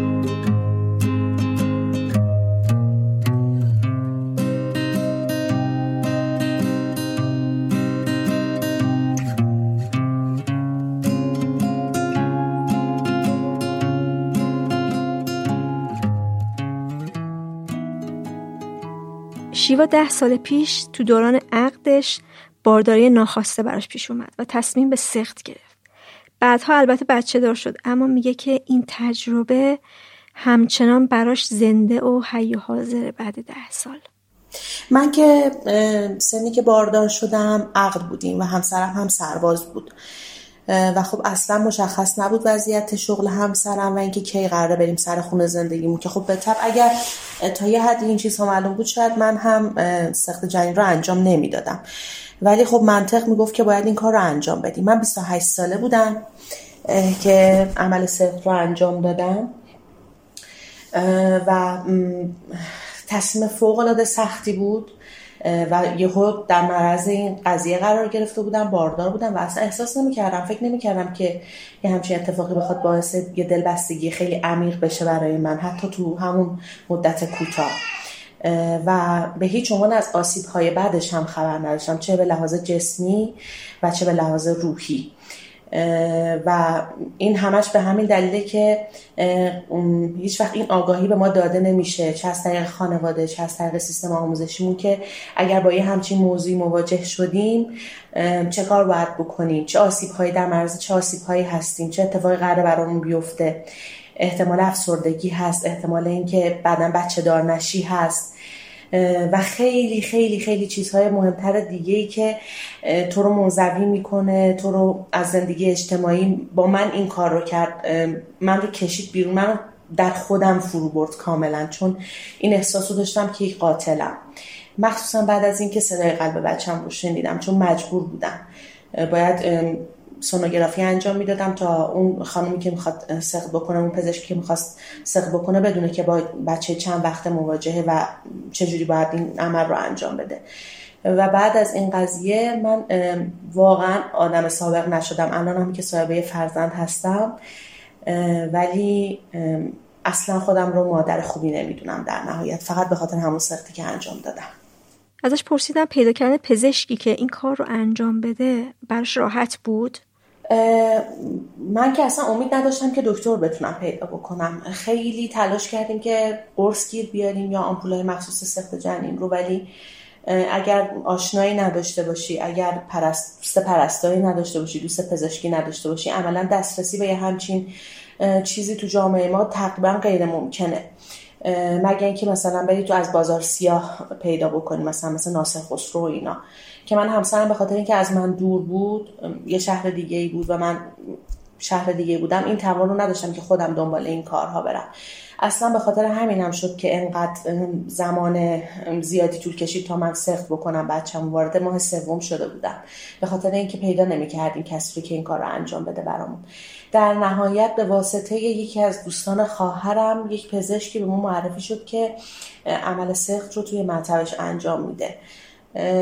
و خواهرم تاکید حتما رو این قضیه داشت که من بیهوش بشم و با بیهوشی این عمل انجام میشه یعنی من جز دسته آدمای خوششانس بودم که این اتفاق برام افتاد چون برای خیلی ها من جمله دختر خاله خود من این عمل بدون بیهوشی و توی فضای بسیار بد انجام شده. یعنی نه در مطب پزشک نه مثلا در یه محیط امن این اتفاق براش افتاده و اون هم تجربه بدی داشته.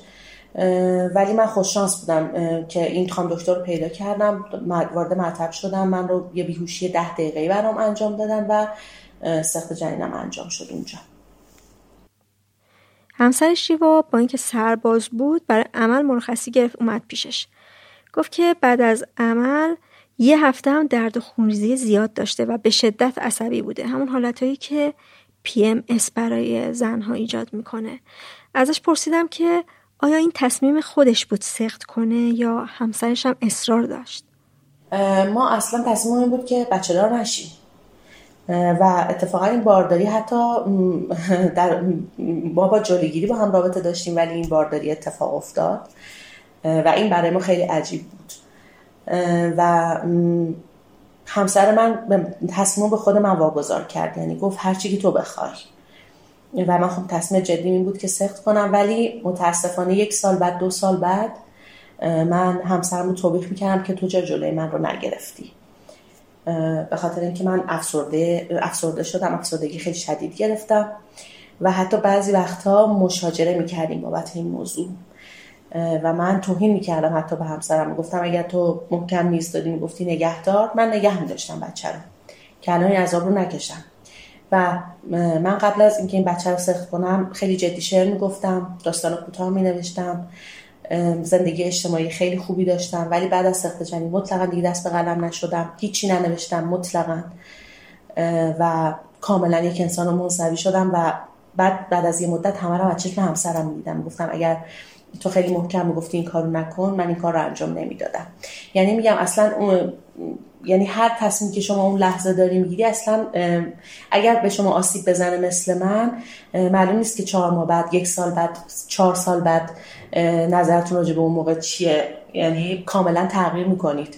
اون لحظه دارین کار رو انجام میدین ولی اصلا معلوم نیست که بعدش کاملا راضی باشین یا بعدش کاملا پشیمون باشین. خیلی متفاوته فکر کنم تو آدم ها شما گفتش که اینکه تصمیم به خودش واگذار شده باعث شده که احساس تنهایی زیادی بکنه.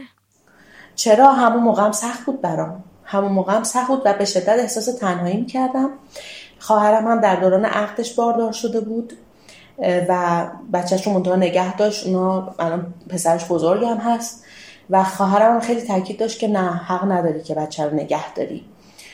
چون که بعد یهو می‌بینی زندگی مثل من زندگی خوبی نیست و پشیمون میشی. از این طرف فشارهای خواهرم بود از این طرف اون آزادی بود که همسرم بهم داده بود. و من همش فکر می‌کردم که بالاخره باید این کار رو انجام بدم یا ندم.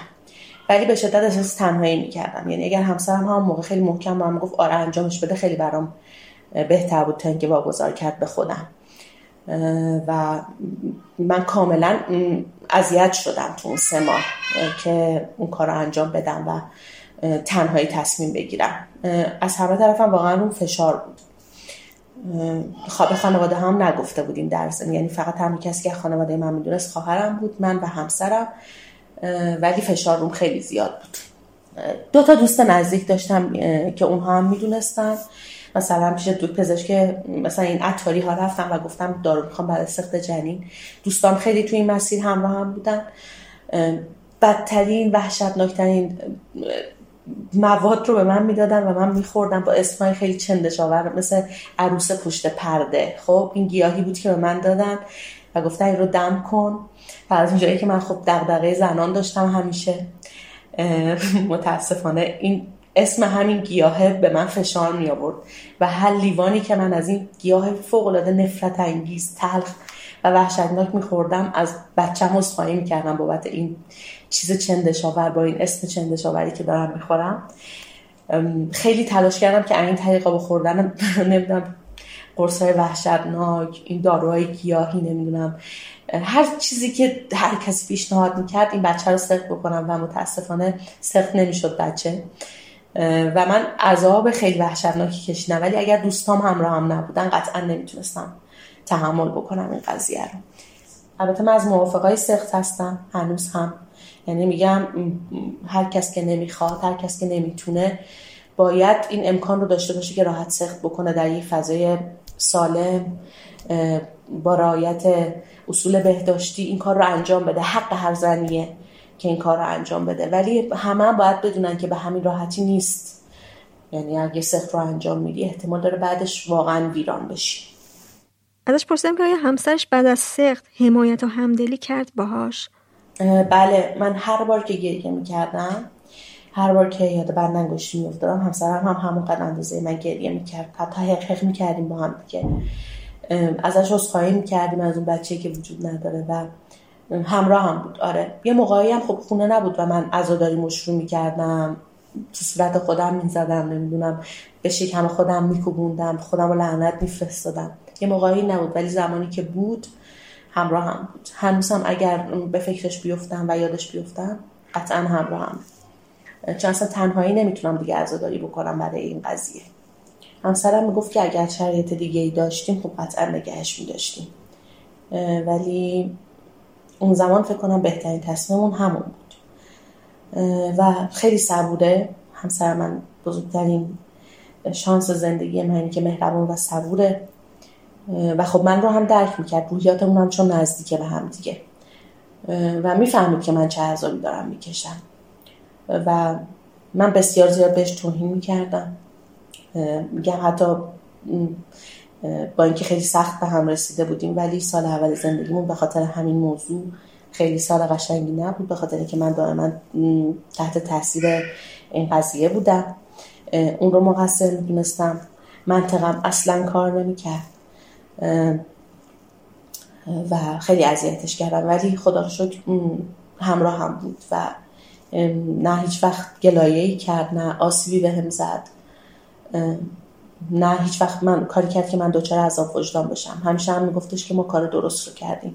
شاید اگر شرایط بهتری داشتیم نگهش میداشتیم ولی اون زمان مطمئن باش که کار درست کردیم و هنوزم من باورم اینه که کار درست رو انجام دادیم. چون شاید نمی‌تونستیم براش پدر مادر خوبی باشیم. با سن کم با تجربه کم با شناخت کم از هم دیگه. من حدود چهار سال خونه نشین شدم. یعنی رسما با کسی در ارتباط نبودم. فعالیت های اجتماعی رو کاملا تعطیل کردم. دوستام رو نمی‌دیدم. یه خونه نشین واقعی از بیرون ترس داشتم از اینکه نمی‌دونم با چی قرار بود مواجه بشم بیرون ولی بعد از دقیقا سخت جنینم این شد که خیلی بیرون نمی‌رفتم. حتما باید یه نفر همراهی می‌کرد پیاده روی نمی‌تونستم بکنم.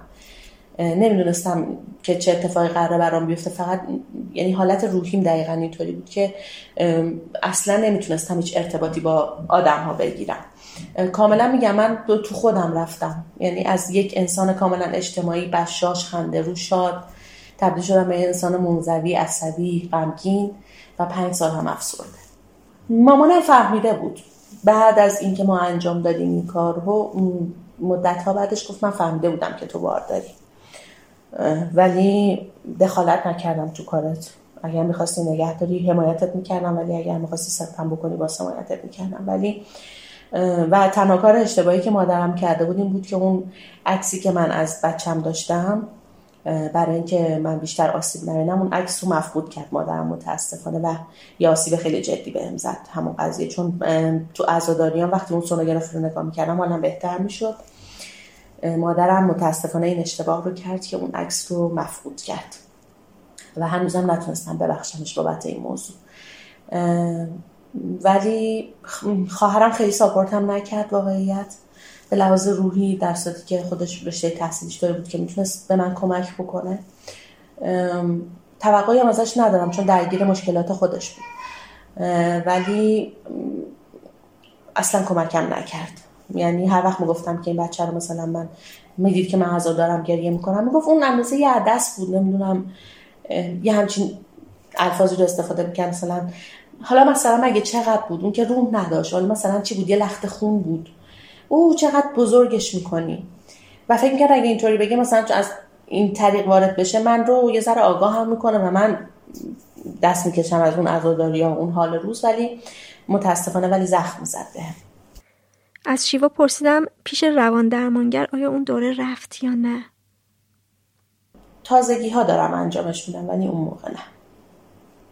اون موقع انقدر خودم رو اصلا ارزشی برای خودم دیگه قائل نبودم. گفتم هرچی می‌کشی یعنی حقته.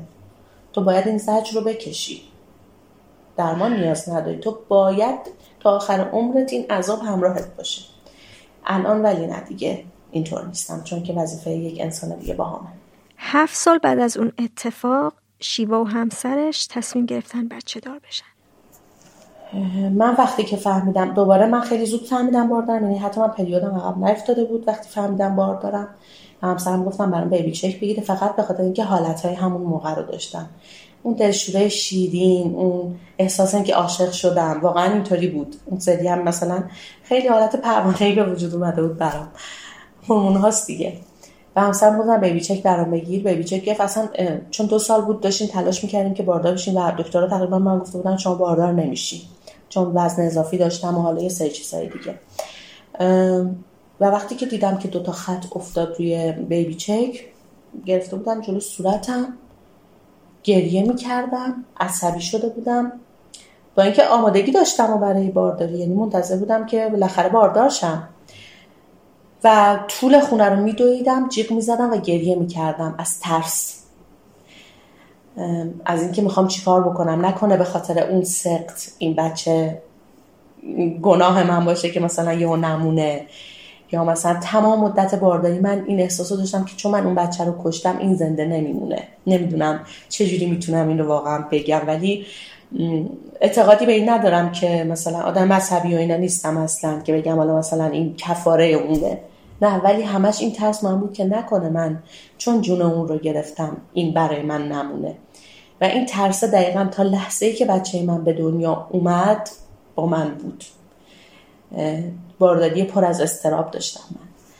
و در نهایت ولی گذروندمش از سر گذروندمش واقعا. اون بندنگشتی وجود داره همیشه هست. عین این اونی که شما بگی مثلا دو تا بچه داری کدومش رو بیشتر دوست داری؟ دقیقا برای من همینطوریه. اگر من شاید اون جنین رو می‌گرفتم میبردم یه جایی خاکش می‌کردم یه جای مشخص داشت هر چند وقت بار می‌تونستم برم دیدنش شاید الان انقدر اذیت نمی‌شدم. ولی اون برای من وجود داره اصلا انگار از بین نرفته. همیشه هست. دخترم که الان هست جای اون رو نگرفته. نه هنوز وجود داره برای من. هنوز فکر می‌کنم بهش هنوز دنبالش میگردم.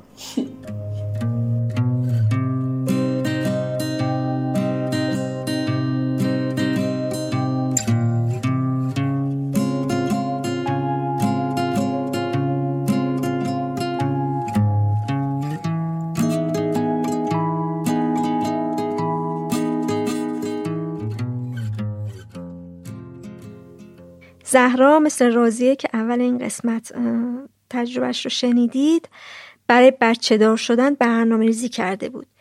ده سال از ازدواجشون میگذشت که با همسرش تصمیم گرفتن که بچه دار بشن. از وقتی تصمیم گرفتن دو بار سخت داشته و هر دوبار هم به فاصله چند ماه توی یه سال. بار اول ماه سوم بارداری بوده که بعد از سونوگرافی پزشک بهش میگه که جنین قلب نداره و زنده نیست. عجیب این که پاشودیم مثلا همون آخر شب با همسرم رفتیم اورژانس بیمارستان تخصصی زنان. اورژانس من معاینه کرد پزشک متخصص زنان من معاینه کرد. گفتش که نه این اوکی همه چی اوکیه. حالا بعدا ما فهمیدیم که سه هفته بوده اصلا این روش نکرده بوده.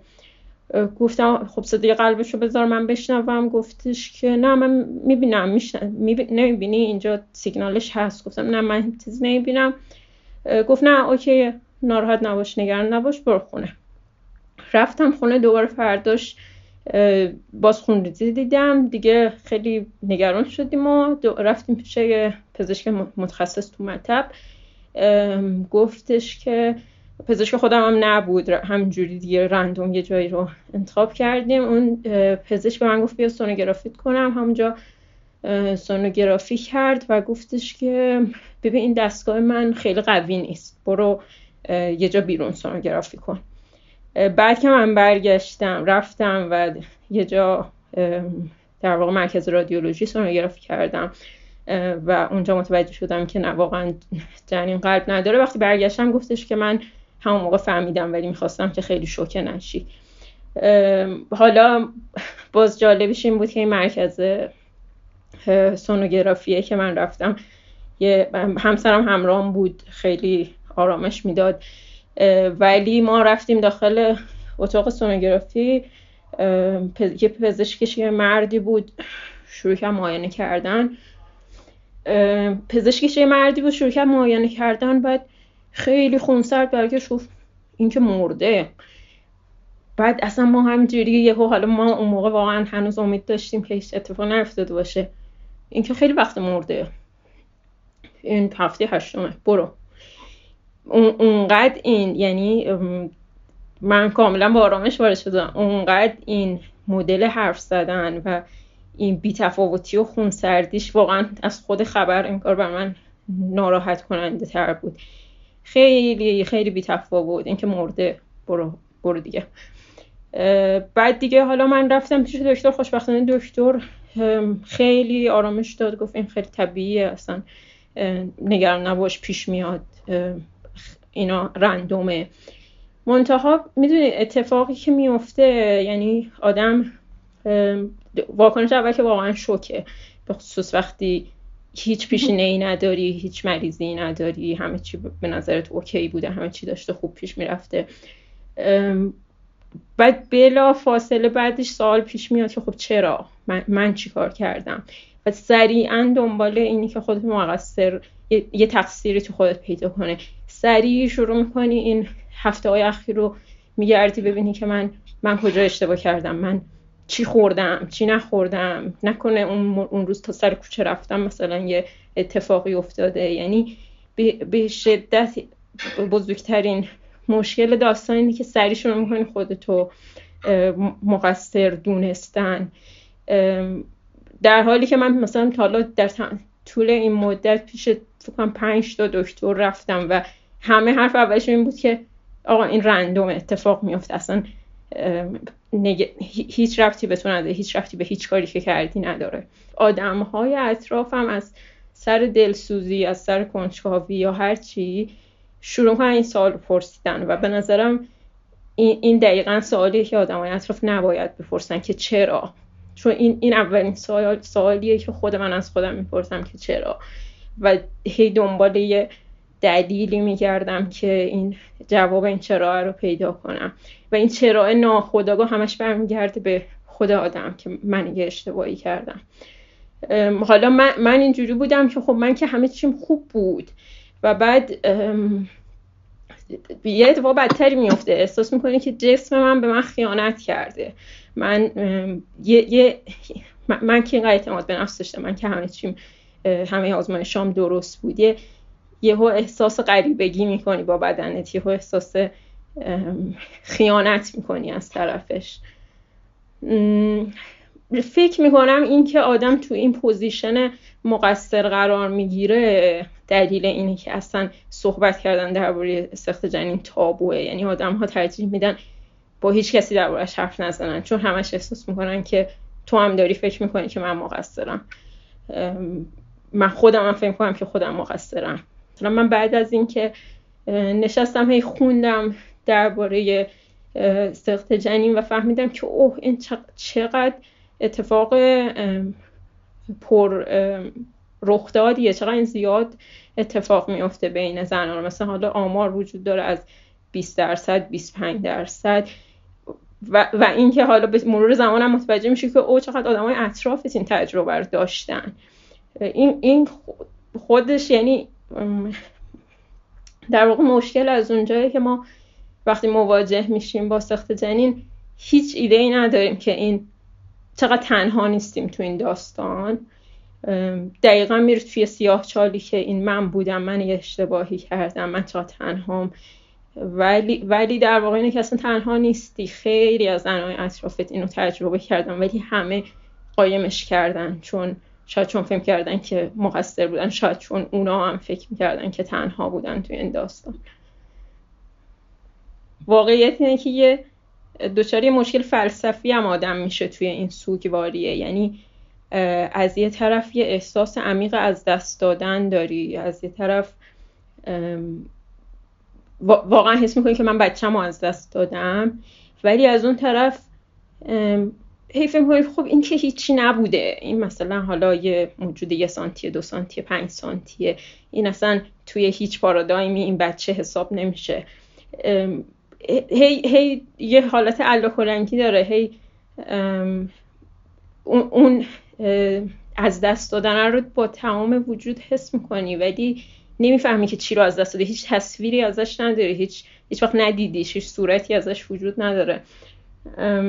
به نظرم این این یه ذره اصلا سخت می‌کنه این سوگواریه رو. زهرا گفت که هم از طرف خانواده حمایت شده هم همسرش. هیچ هیچ باری از سمت خانواده برای من تحمیل نشد. حالا این, این سوال که حالا چرا مثلا به خودت بیشتر برس شاید شاید درست استراحت نکردی شاید استرس داشتی. این این چیزا که واقعا بعضا از سر دلسوزی هم میاد به نظرم ناخداگاهه ولی من خیلی کم اینا رو دیدم. از, از طرف همسرم و خانواده یعنی همسرم که هیچ وقت هیچ حتی یک جمله هم نگفت که تو ممکن هیچ نقشی داشته باشی توی این داستان. فکر کنم یه, یه دلیلش این بود که همیشه همراه من بود توی همه پزشک همه ویزیت های دکتری که رفتیم. و خیلی براش از اول مسجل بود که این واقعا هیچ, هیچ نقشی نده. همه چی درست بوده. ما هیچ نقشی نداشتیم. من خیلی خوشبخت و خوششانس بودم که همسرم کاملا داستان رو به رسمیت شناخت سوگواری رو به رسمیت شناخت. من نمی‌دونم به نظرم میاد که احتمالا یه توضیح های پزشکی هم وجود داره این توضیح هورمونی وجود داره. چون من هر چقدرم که بعد از یه مدتی احساس می‌کردم که منطقا ازش عبور کردم ولی مثلا به محض اینکه بهش فکر می‌کردم همینجوری اشکام سرازیر می‌شد. اصلا نمی‌تونستم با کسی دربارهش صحبت کنم چون به محض اینکه شروع می‌کردم صحبت کردن اشکام سرازیر می‌شد. این یعنی یه سوگواری خیلی واقعیه ولی این پیام رو تو مرتب از اطرافیان می‌گیری از اطرافیان یکم دورتر که حالا چیزی نیست. دقیقا همون مشکل فلسفی که میگم. این که حالا چیزی نبوده حالا بعدی ایشالله مثلا حالا دو ماه گذشته سه ماه گذشته اصلا فرض کن که بچه باردار نشدی حالا به بعدی فکر کن. این که این سوگواری رو به رسمیت نمی‌شناسن و نمی‌دونم شاید منطقا درسته که این هیچی نبوده ولی برای آدم واقعا یه بچه بوده. نمی‌دونم چرا اینجوریه. شاید به خاطر اینکه به محض اینکه خبر بارداری میاد آدم شروع می‌کنه به تخیل کردن به خصوص ای بارداری اول باشه به خصوص ای ایده ای نداشته باشی از اینکه یه همچین اتفاقی ممکنه بیفته. و این, این خیاله این ابری که بالا سر آدم بوده یهو پودر میشه. به نظرم خیلی یهو فقدان عظیمیه توی ذهن آدم. بعد هم بارداری بعدی و به دنبالش سخت بعدی پیش اومده. اتفاق بعدی که افتاد این بود که من تا سه هفته می‌دونستم که جنین مرده توی بدنم هست و نمی اومد بیرون و اون پروسه طبیعیش رو که قاعدتا باید شروع کنه به بیرون اومدن طی نمی کرد و این حالا توی بارداری اول این به من اتفاق نیفتاده بود. در واقع موقعی فهمیدم که دیگه داشت شروع می‌کرد به خونریزی و بیرون اومدن و خیلی طول نکشید. تو بارداری دوم سه هفته طول کشه و این سه هفته واقعا مخ منو سوراخ کرد. یعنی بازی سری حسای متناقض که من می‌خوام از شر این خلاص شم. بعد از اون طرف نمی‌خواستم از شرش خلاص شم. بعد حالا یه داستان مفصلی داشتیم سر اینکه پزشک مثلا بعد یک دو هفته که دید اتفاق نمیفته و من گفتش که برو از این قرصای القای در واقع القای سخت بگیر. و این قرصا رو هیچ جا نمی‌دادن. هی من از این دکتر به اون دکتر از این از این دارخانه به اون دارخانه می‌گفتن که بیمار... می‌گفتن که اینا رو فقط باید توی بیمارستان بستری بشی تا بهت بدن. بعد من رفتم بیمارستان. آقا بیمارستانی که دکتر خودم توش بود می‌گفتم آقا این دستخط دکتر خودتونه. بیا همین الان من سونوگرافی کن. ببین اگه نیست. خب بده من برم می‌خوام توی خونه این پرس طبیعی انجام بشه. می‌گفت نه بیا. حالا پیک کرونا بود. می‌گفت نه باید بیا بستریشی پیک کرونا بود. نمی‌ذارن همراه کنارت باشه. من گفتم نه من نمی‌خوام بستری بشم. خود این درده به نظرم یه چیزی که دیده نمیشه چون اغلب خیلی خصوصی و خیلی در تنهایی رخ میده و آدما به همون دلیلی که دوست ندارن درباره کل سخت جنگ صحبت کنن درباره خود این درد هم دوست ندارن صحبت کنن خیلی سریعا میدن زیر فرش. ولی این به نظرم اون سوگواریه دقیقا به همین دلیل سختتر میشه که یه سوگواریه که همزمان با یه در دردای خیلی بعدی همراهه. یعنی درد جسمی و روحی خیلی در هم تنیدن. یه جورایی نمی‌دونم به نظرم نمادینه که دقیقا اوج اون درده که لحظه که دیگه جنین داره میاد بیرون دقیقا اوج درد روحیش هم هست. و به نظرم این, این یه چیزی که واقعا خود سوگواری هم سخت می‌کنه. باز من این خوششانسی رو داشتم خوشبختی رو داشتم که همسرم در تمام این مدت کنارم بود و خیلی همدردی می‌کرد. من, من مثلا یه چیزی که داشتم و یه, ترسی که داشتم این بود که خب من گیاهخوارم یعنی گوش نمی‌خورم. و یه جورایی مطمئن بودم که الان من به هر کی بگم سخت جنین داشتم یا خب معلومه دیگه گوش نمیخوردی تو به خودت نرسیدی بخور درست میشه. و این و من هر دکتری که می‌رفتم اینو می‌پرسم که آیا این که من گیاهخوارم هیچ تاثیری داره و همه پنج تا دکتری که من رفتم گفتن نه هیچ ربطی نداره. ولی واقعیتش اینه که بازم بازم آدما توصیهشون اینه که حالا می‌خوای دفعه بعد باردار شدی گوش بخور حالا به خاطر این بچه. این ایناش ناراحت کننده است. چون من چون میان سبک زندگی تو رو زیر سوال می‌برن. مثلا حالا می‌خوای سر کار نرو دیگه. ایناش ناراحت کننده است چون که باز انگار سبک زندگی تو داره بچه تو می‌کشه. یه, یه حس اینجوری هی بهت القا میشه.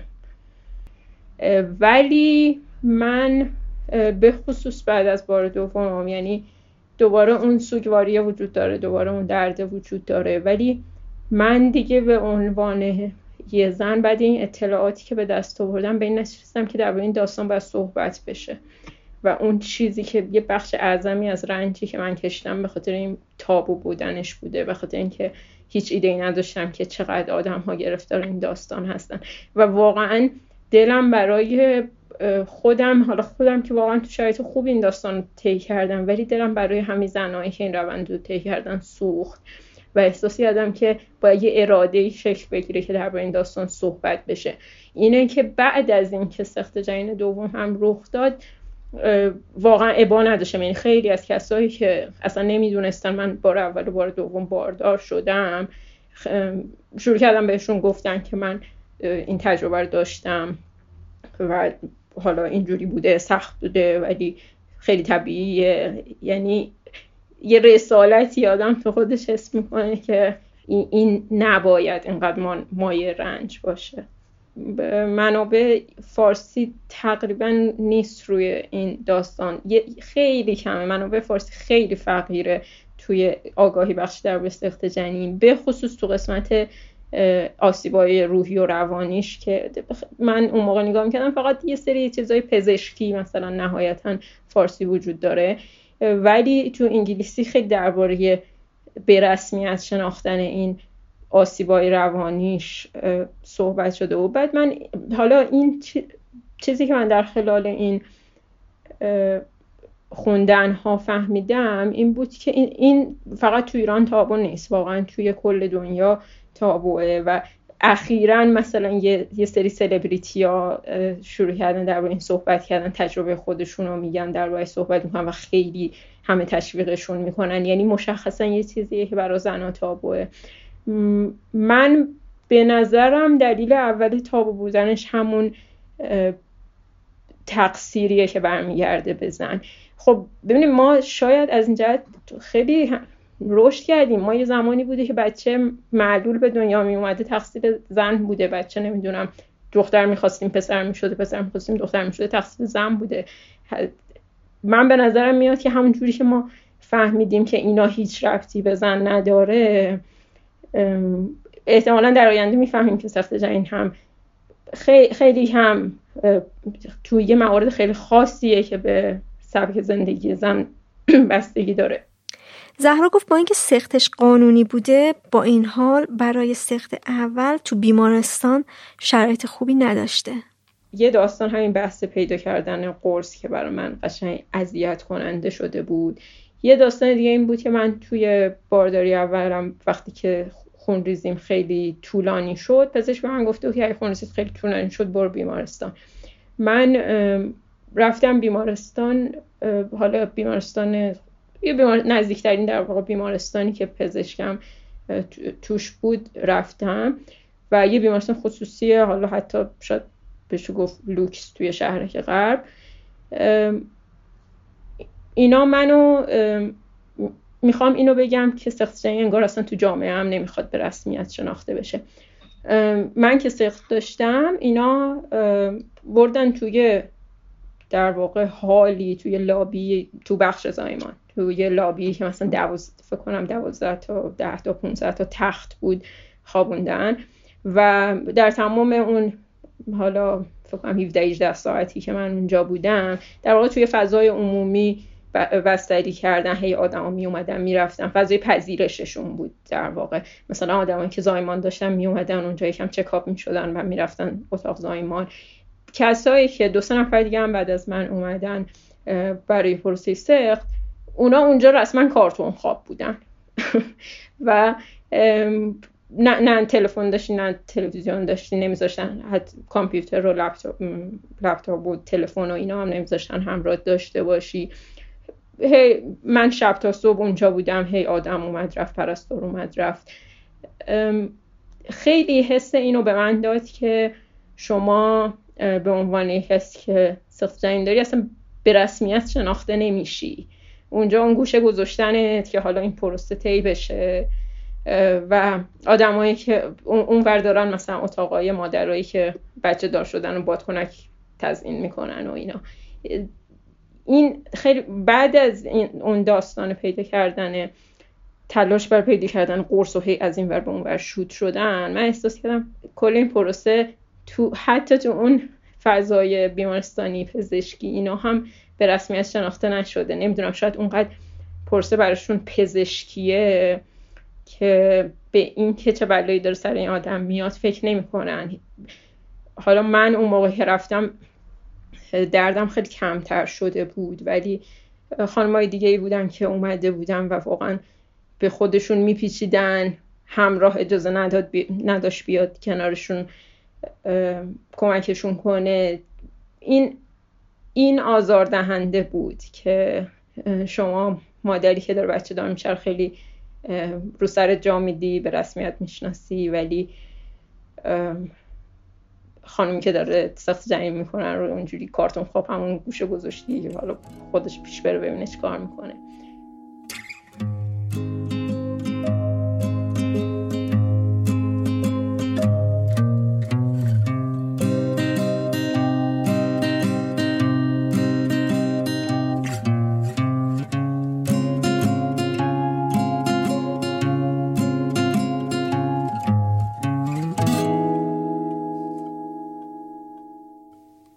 با دانیالم صحبت کردم. توی یه رابطه ای بوده که هنوز براش جدی نشده بوده و یه بارداری ناخواسته برای پارتنرش پیش اومده. وقتی که رفتیم مطب دکتر که از مثلا شبیه همین مطبایی بود که توی این فیلم مثلا چهار ماه و هفته و دو روز یه تصویر وحشتناکی از سخت جنین و اینا درست می‌کنه که قشنگ تو میترسی اینا قشنگ مطبه همونقدر ترسناک و اصلا موقعیت همونقدر ترسناک و اینا بود که مثلا معنی که مثلا اینجوری هم که حالا چی میشه مگه مثلا یا کلا چه اتفاقی قرار بیفته در همین موقعیت اینجوری هم که مثلا مطب و دیدم یه پنیکی زدم که اوه اوه اوه اوه, چه موقعیت چیزی؟ و مثلا اون منشی پرستاره که بود و دکتر و اینا قشنگ همشون انگار که مثلا وقت تعریف می‌کنی انگار که این است که فیلمشو می‌سازن بعد میگی اینم اقراق کرده تو فیلم ولی واقعا همونقدر اینا مثلا موقعیت چیز اون دیدن اون موقعیت واقعا یکی از چیزایی بود که آدم رو تکون میده و ترسناکه اینکه اون لوله ساکشن داخل مثلا واژن قرار میدنش و بعد در یک لحظه مثلا دو ثانیه سه ثانیه یک عالمه خون و چیز کشیده میشه و مثلا دیواره رحم فرو میریزه و همه اون رو در واقع جنین و کل بخشی از البته ممکن خیلی حرفم به لحاظ علمی درست نباشه ولی مهم نیست یه بخشی از چیز رو suction می‌کنه و می‌بره و یک درد درجا شدیدی داره که مثلا دست منو که گرفته بود partner م. قشنگ فشاری که می‌داد قشنگ ناخوناش می‌رفت اصلا اینقدر درد شدید بود و این چیزه. یعنی اون تنها جایی بود که من چیز شدم. قشنگ شوکه شدم برای اینکه توی تصوری داری که مثلا حالا درد داره یا مثلا حالا موقع ناجبت یه سری چیزا رو تصور می‌کنی ولی وقتی که میری توش این اوه اوه اوه. مثلا چقدر این چیزی که مثلا این درده چقدر شدیده و این اتفاقی که داره میفته چقدر مثلا ترسناک قشنگ.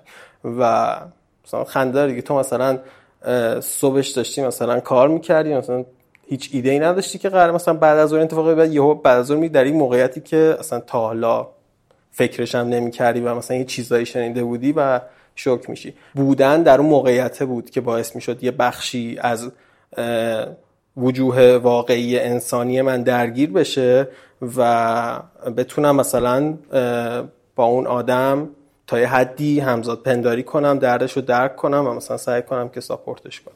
یعنی من فکر می‌کنم که اگر منی که مثلا خیلی درکی نمی‌تونم پیدا کنم اگر نرفته بودم اون لحظه بالا سرش و مثلا این طرف پاراوان مونده بودم شاید مثلا خیلی زودتر از اینها مثلا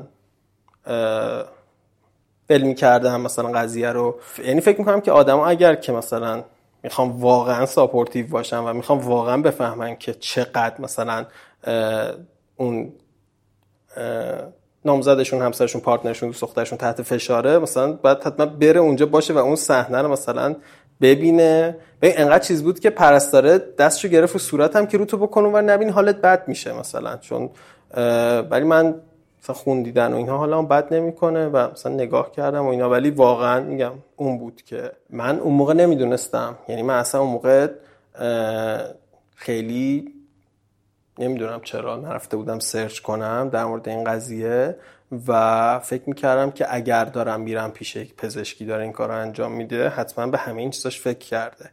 و بعد که دیدم مثلا از برای بیهستی مثلا از لیدوکاین استفاده کرده و مثلا بدون هیچ بیهوشی این کار رو انجام میده بدون هیچ بدون هیچ بیهستی موضعی مثلا حالا چون تز... تو دندون هم می‌خوای بدن پزشکی آمپولی می‌زنم بیهس میشی و اینا.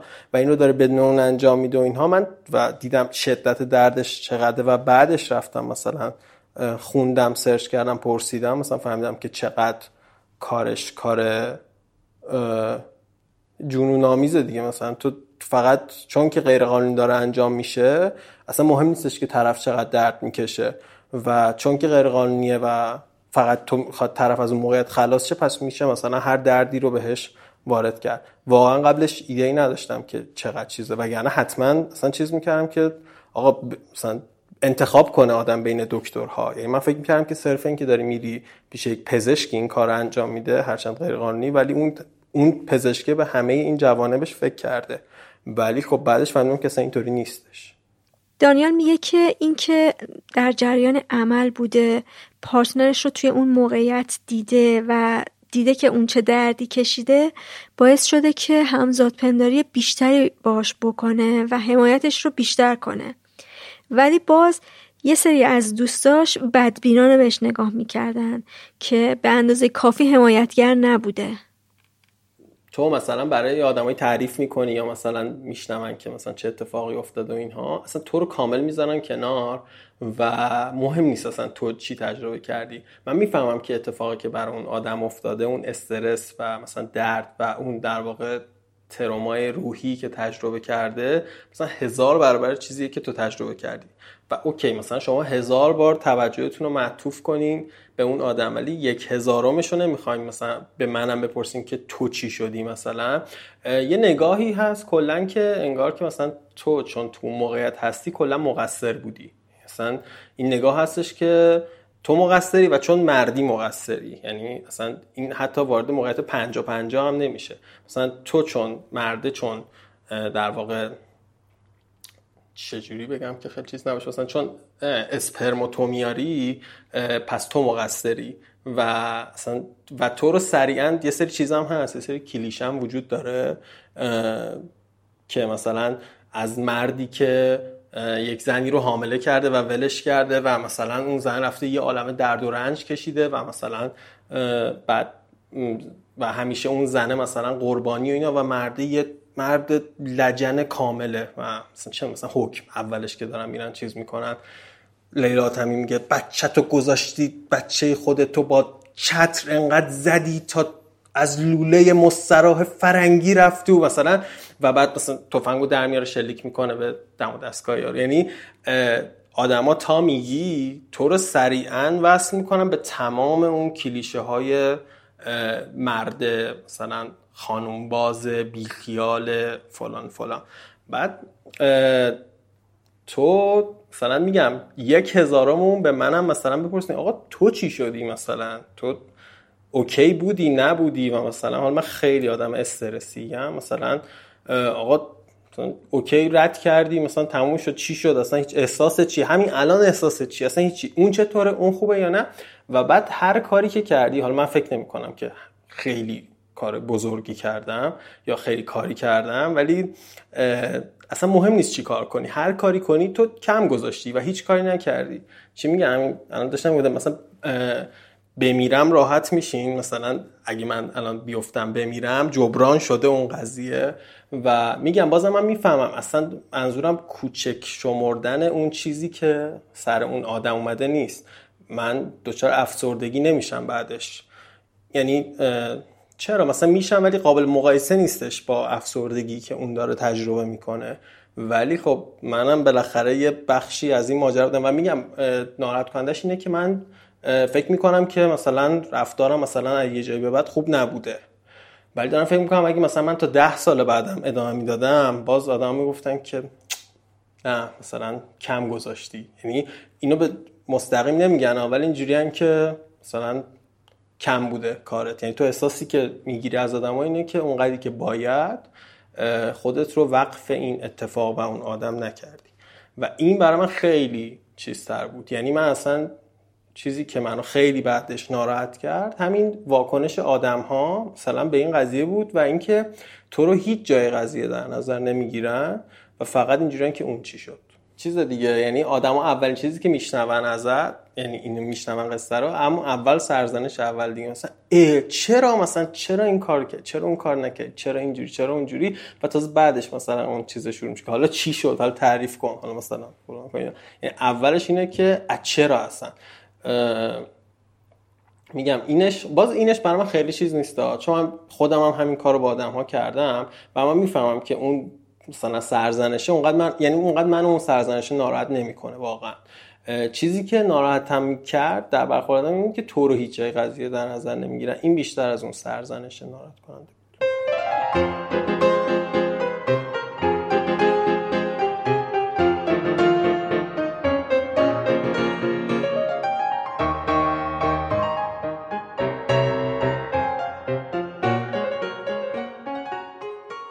ببینید به نظر من اصلا هیچ آدمی حق نداره به از یه زن شوهر بپرسه که کی بچه دار میشی یا چرا بچه دار نمیشی یا توصیه کنه که بچه دار شو.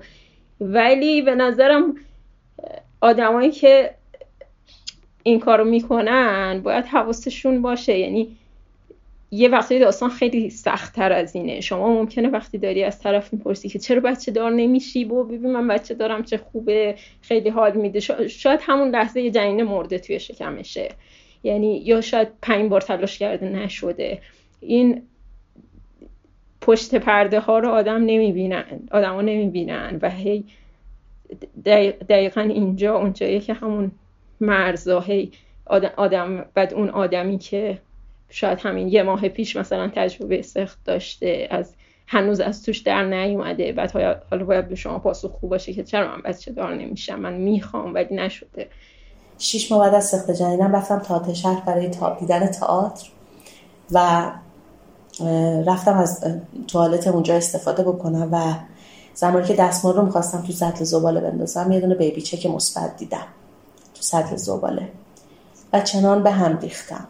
و چنان حالم بد شد. از فکر اینکه این دقیقا زنیه که نمی‌دونه بعد این بچه رو الان نگه داره خیلی بی پناه بوده که تو اونجا اون تست رو انجام داده قطعا. و از فکر اون زن و خودم رو جای اون زن گذاشتم و اینکه الان چه پروسه رو قراره مثلا طی بکنه تا به این نتیجه برسه نگه داره نگه نداره چجوری بکشه چجوری نکشه. انقدر به هم ریختم که شاید تا دو ماه حالم بد بود. یعنی میگم اصلا چیزی نیست که شما فکر کنی امروز انجام میدی؟ تموم شد فردا خبری ازش نیست. نه. هر چیز کوچیکی شما رو می‌تونه کاملا به هم بریزه. از بین ببرتتون. من اینطوری بودم. من بعد از سخت جنینم بارها و بارها فکر کنم از بین رفتم و دوباره سرپا شدم. من این تجربه منه. خیلی ساده نگیرم. خیلی تصمیم خیلی بزرگیه. فکر نکنم همین الان اوکی ما این نداره میم ست می‌کنیم.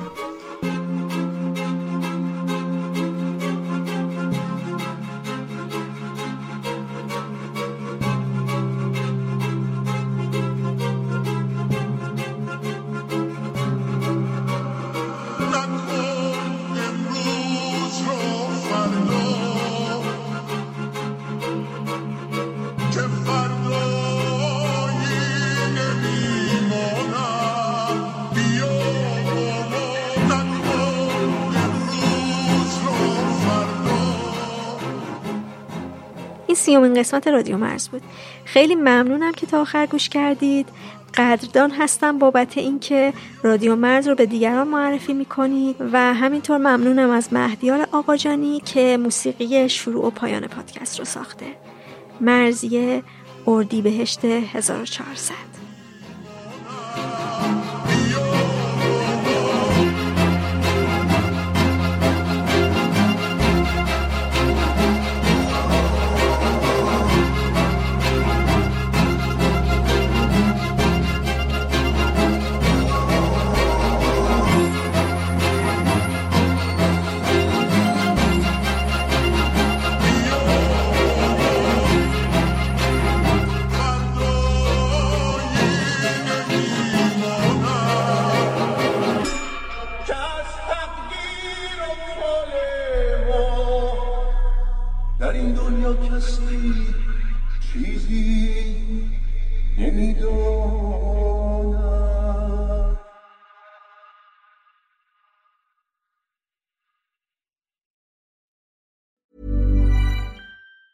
Hi, I'm Daniel, founder of Pretty Litter. Did you know cats tend to hide symptoms of sickness and pain? I learned this the hard way after losing my cat, Gingy. So I created Pretty Litter, a health monitoring litter that helps detect early signs of illness by changing colors, saving you money and potentially your cat's life. Pretty Litter is veterinarian developed, and it's the easiest way to keep tabs on your fur baby's health right at home. Go to prettylitter.com and use code ACAST for 20% off your first order and a free cat toy. Terms and conditions apply. See site for details.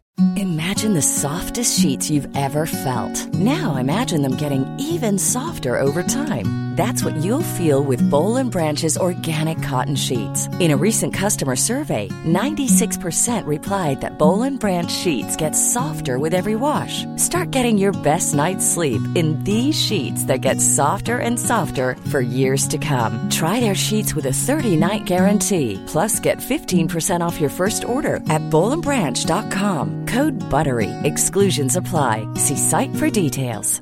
Mom deserves the best, and there's no better place to shop for Mother's Day than Whole Foods Market. They're your destination for unbeatable savings, from premium gifts to show-stopping flowers and irresistible desserts. Start by saving 33% with Prime on all body care and candles. Then get a 15-stem bunch of tulips for just $9.99 each with Prime. Round out Mom's menu with festive rosé, irresistible berry chantilly cake, and more special treats. Come celebrate Mother's Day at Whole Foods Market